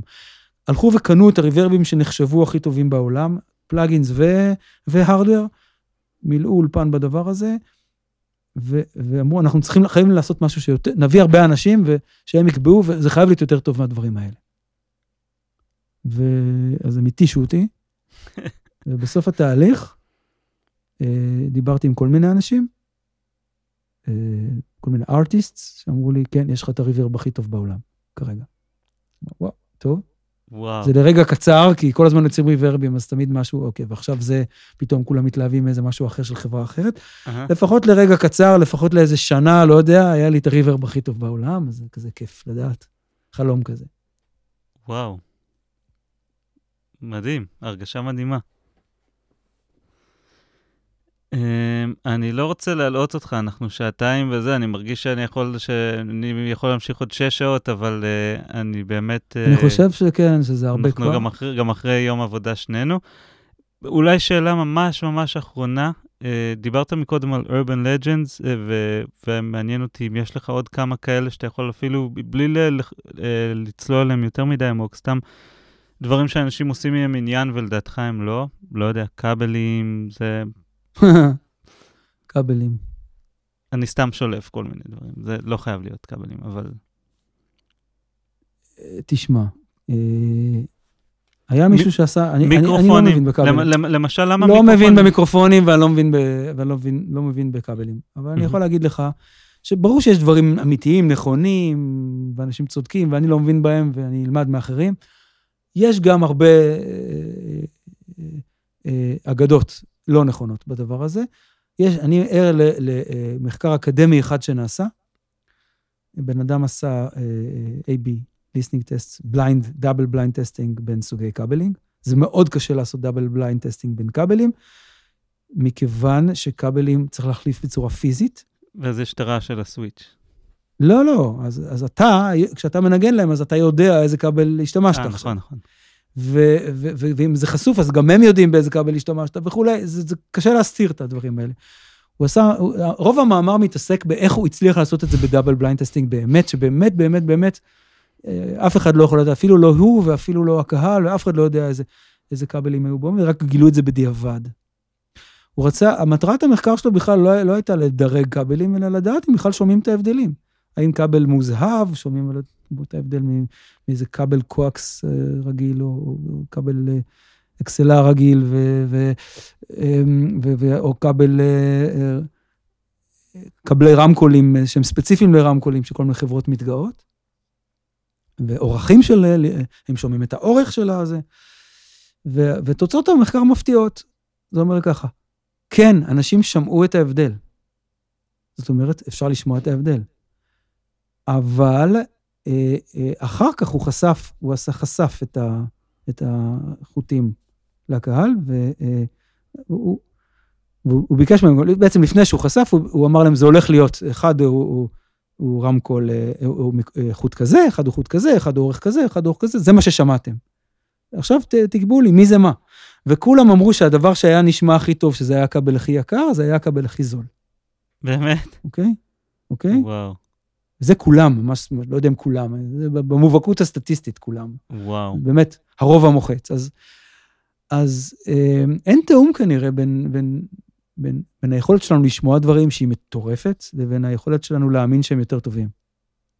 מדהים, מדהים. הגבול, כל אחד שיש לו את הפרארי, הוא בטוח שיש לו את המכונית הטובה ביותר בעולם. לא יעזור כלום, תבוא איזה בי אם דאבליו וישקיעו בה מהנדסים את כל השנים, וזה זה לא עוזר, הפרארי שלו יותר טובה. אהה. כי זה פרארי, זהו, נגמר. Okay. ככה זה. גדול. טוב, אה, לא, באמת לא נותר לי חוץ מלהגיד לך ממש תודה, ושאני מאוד מאוד שמח שעשינו את השיחה הזאת. זה פשוט, אה, לדעתי יצא אדיר. איך לקרוא לזה? משהו, אה, שיחה אינטימית בימי, בימי אה, קורונה. קורונה, בדיוק. כן. אחלה. הכי אינטימי שאפשר להגיע בימי הקורונה. לגמרי. טוב, איתי נאורן, תודה רבה רבה. יקירי, לחייך. ביי, לחייך, נתראה מחר. ביי. אז זהו, זאת הייתה השיחה שלי עם איתי נאורן, אני ממש מקווה שנהנתם. תודה רבה.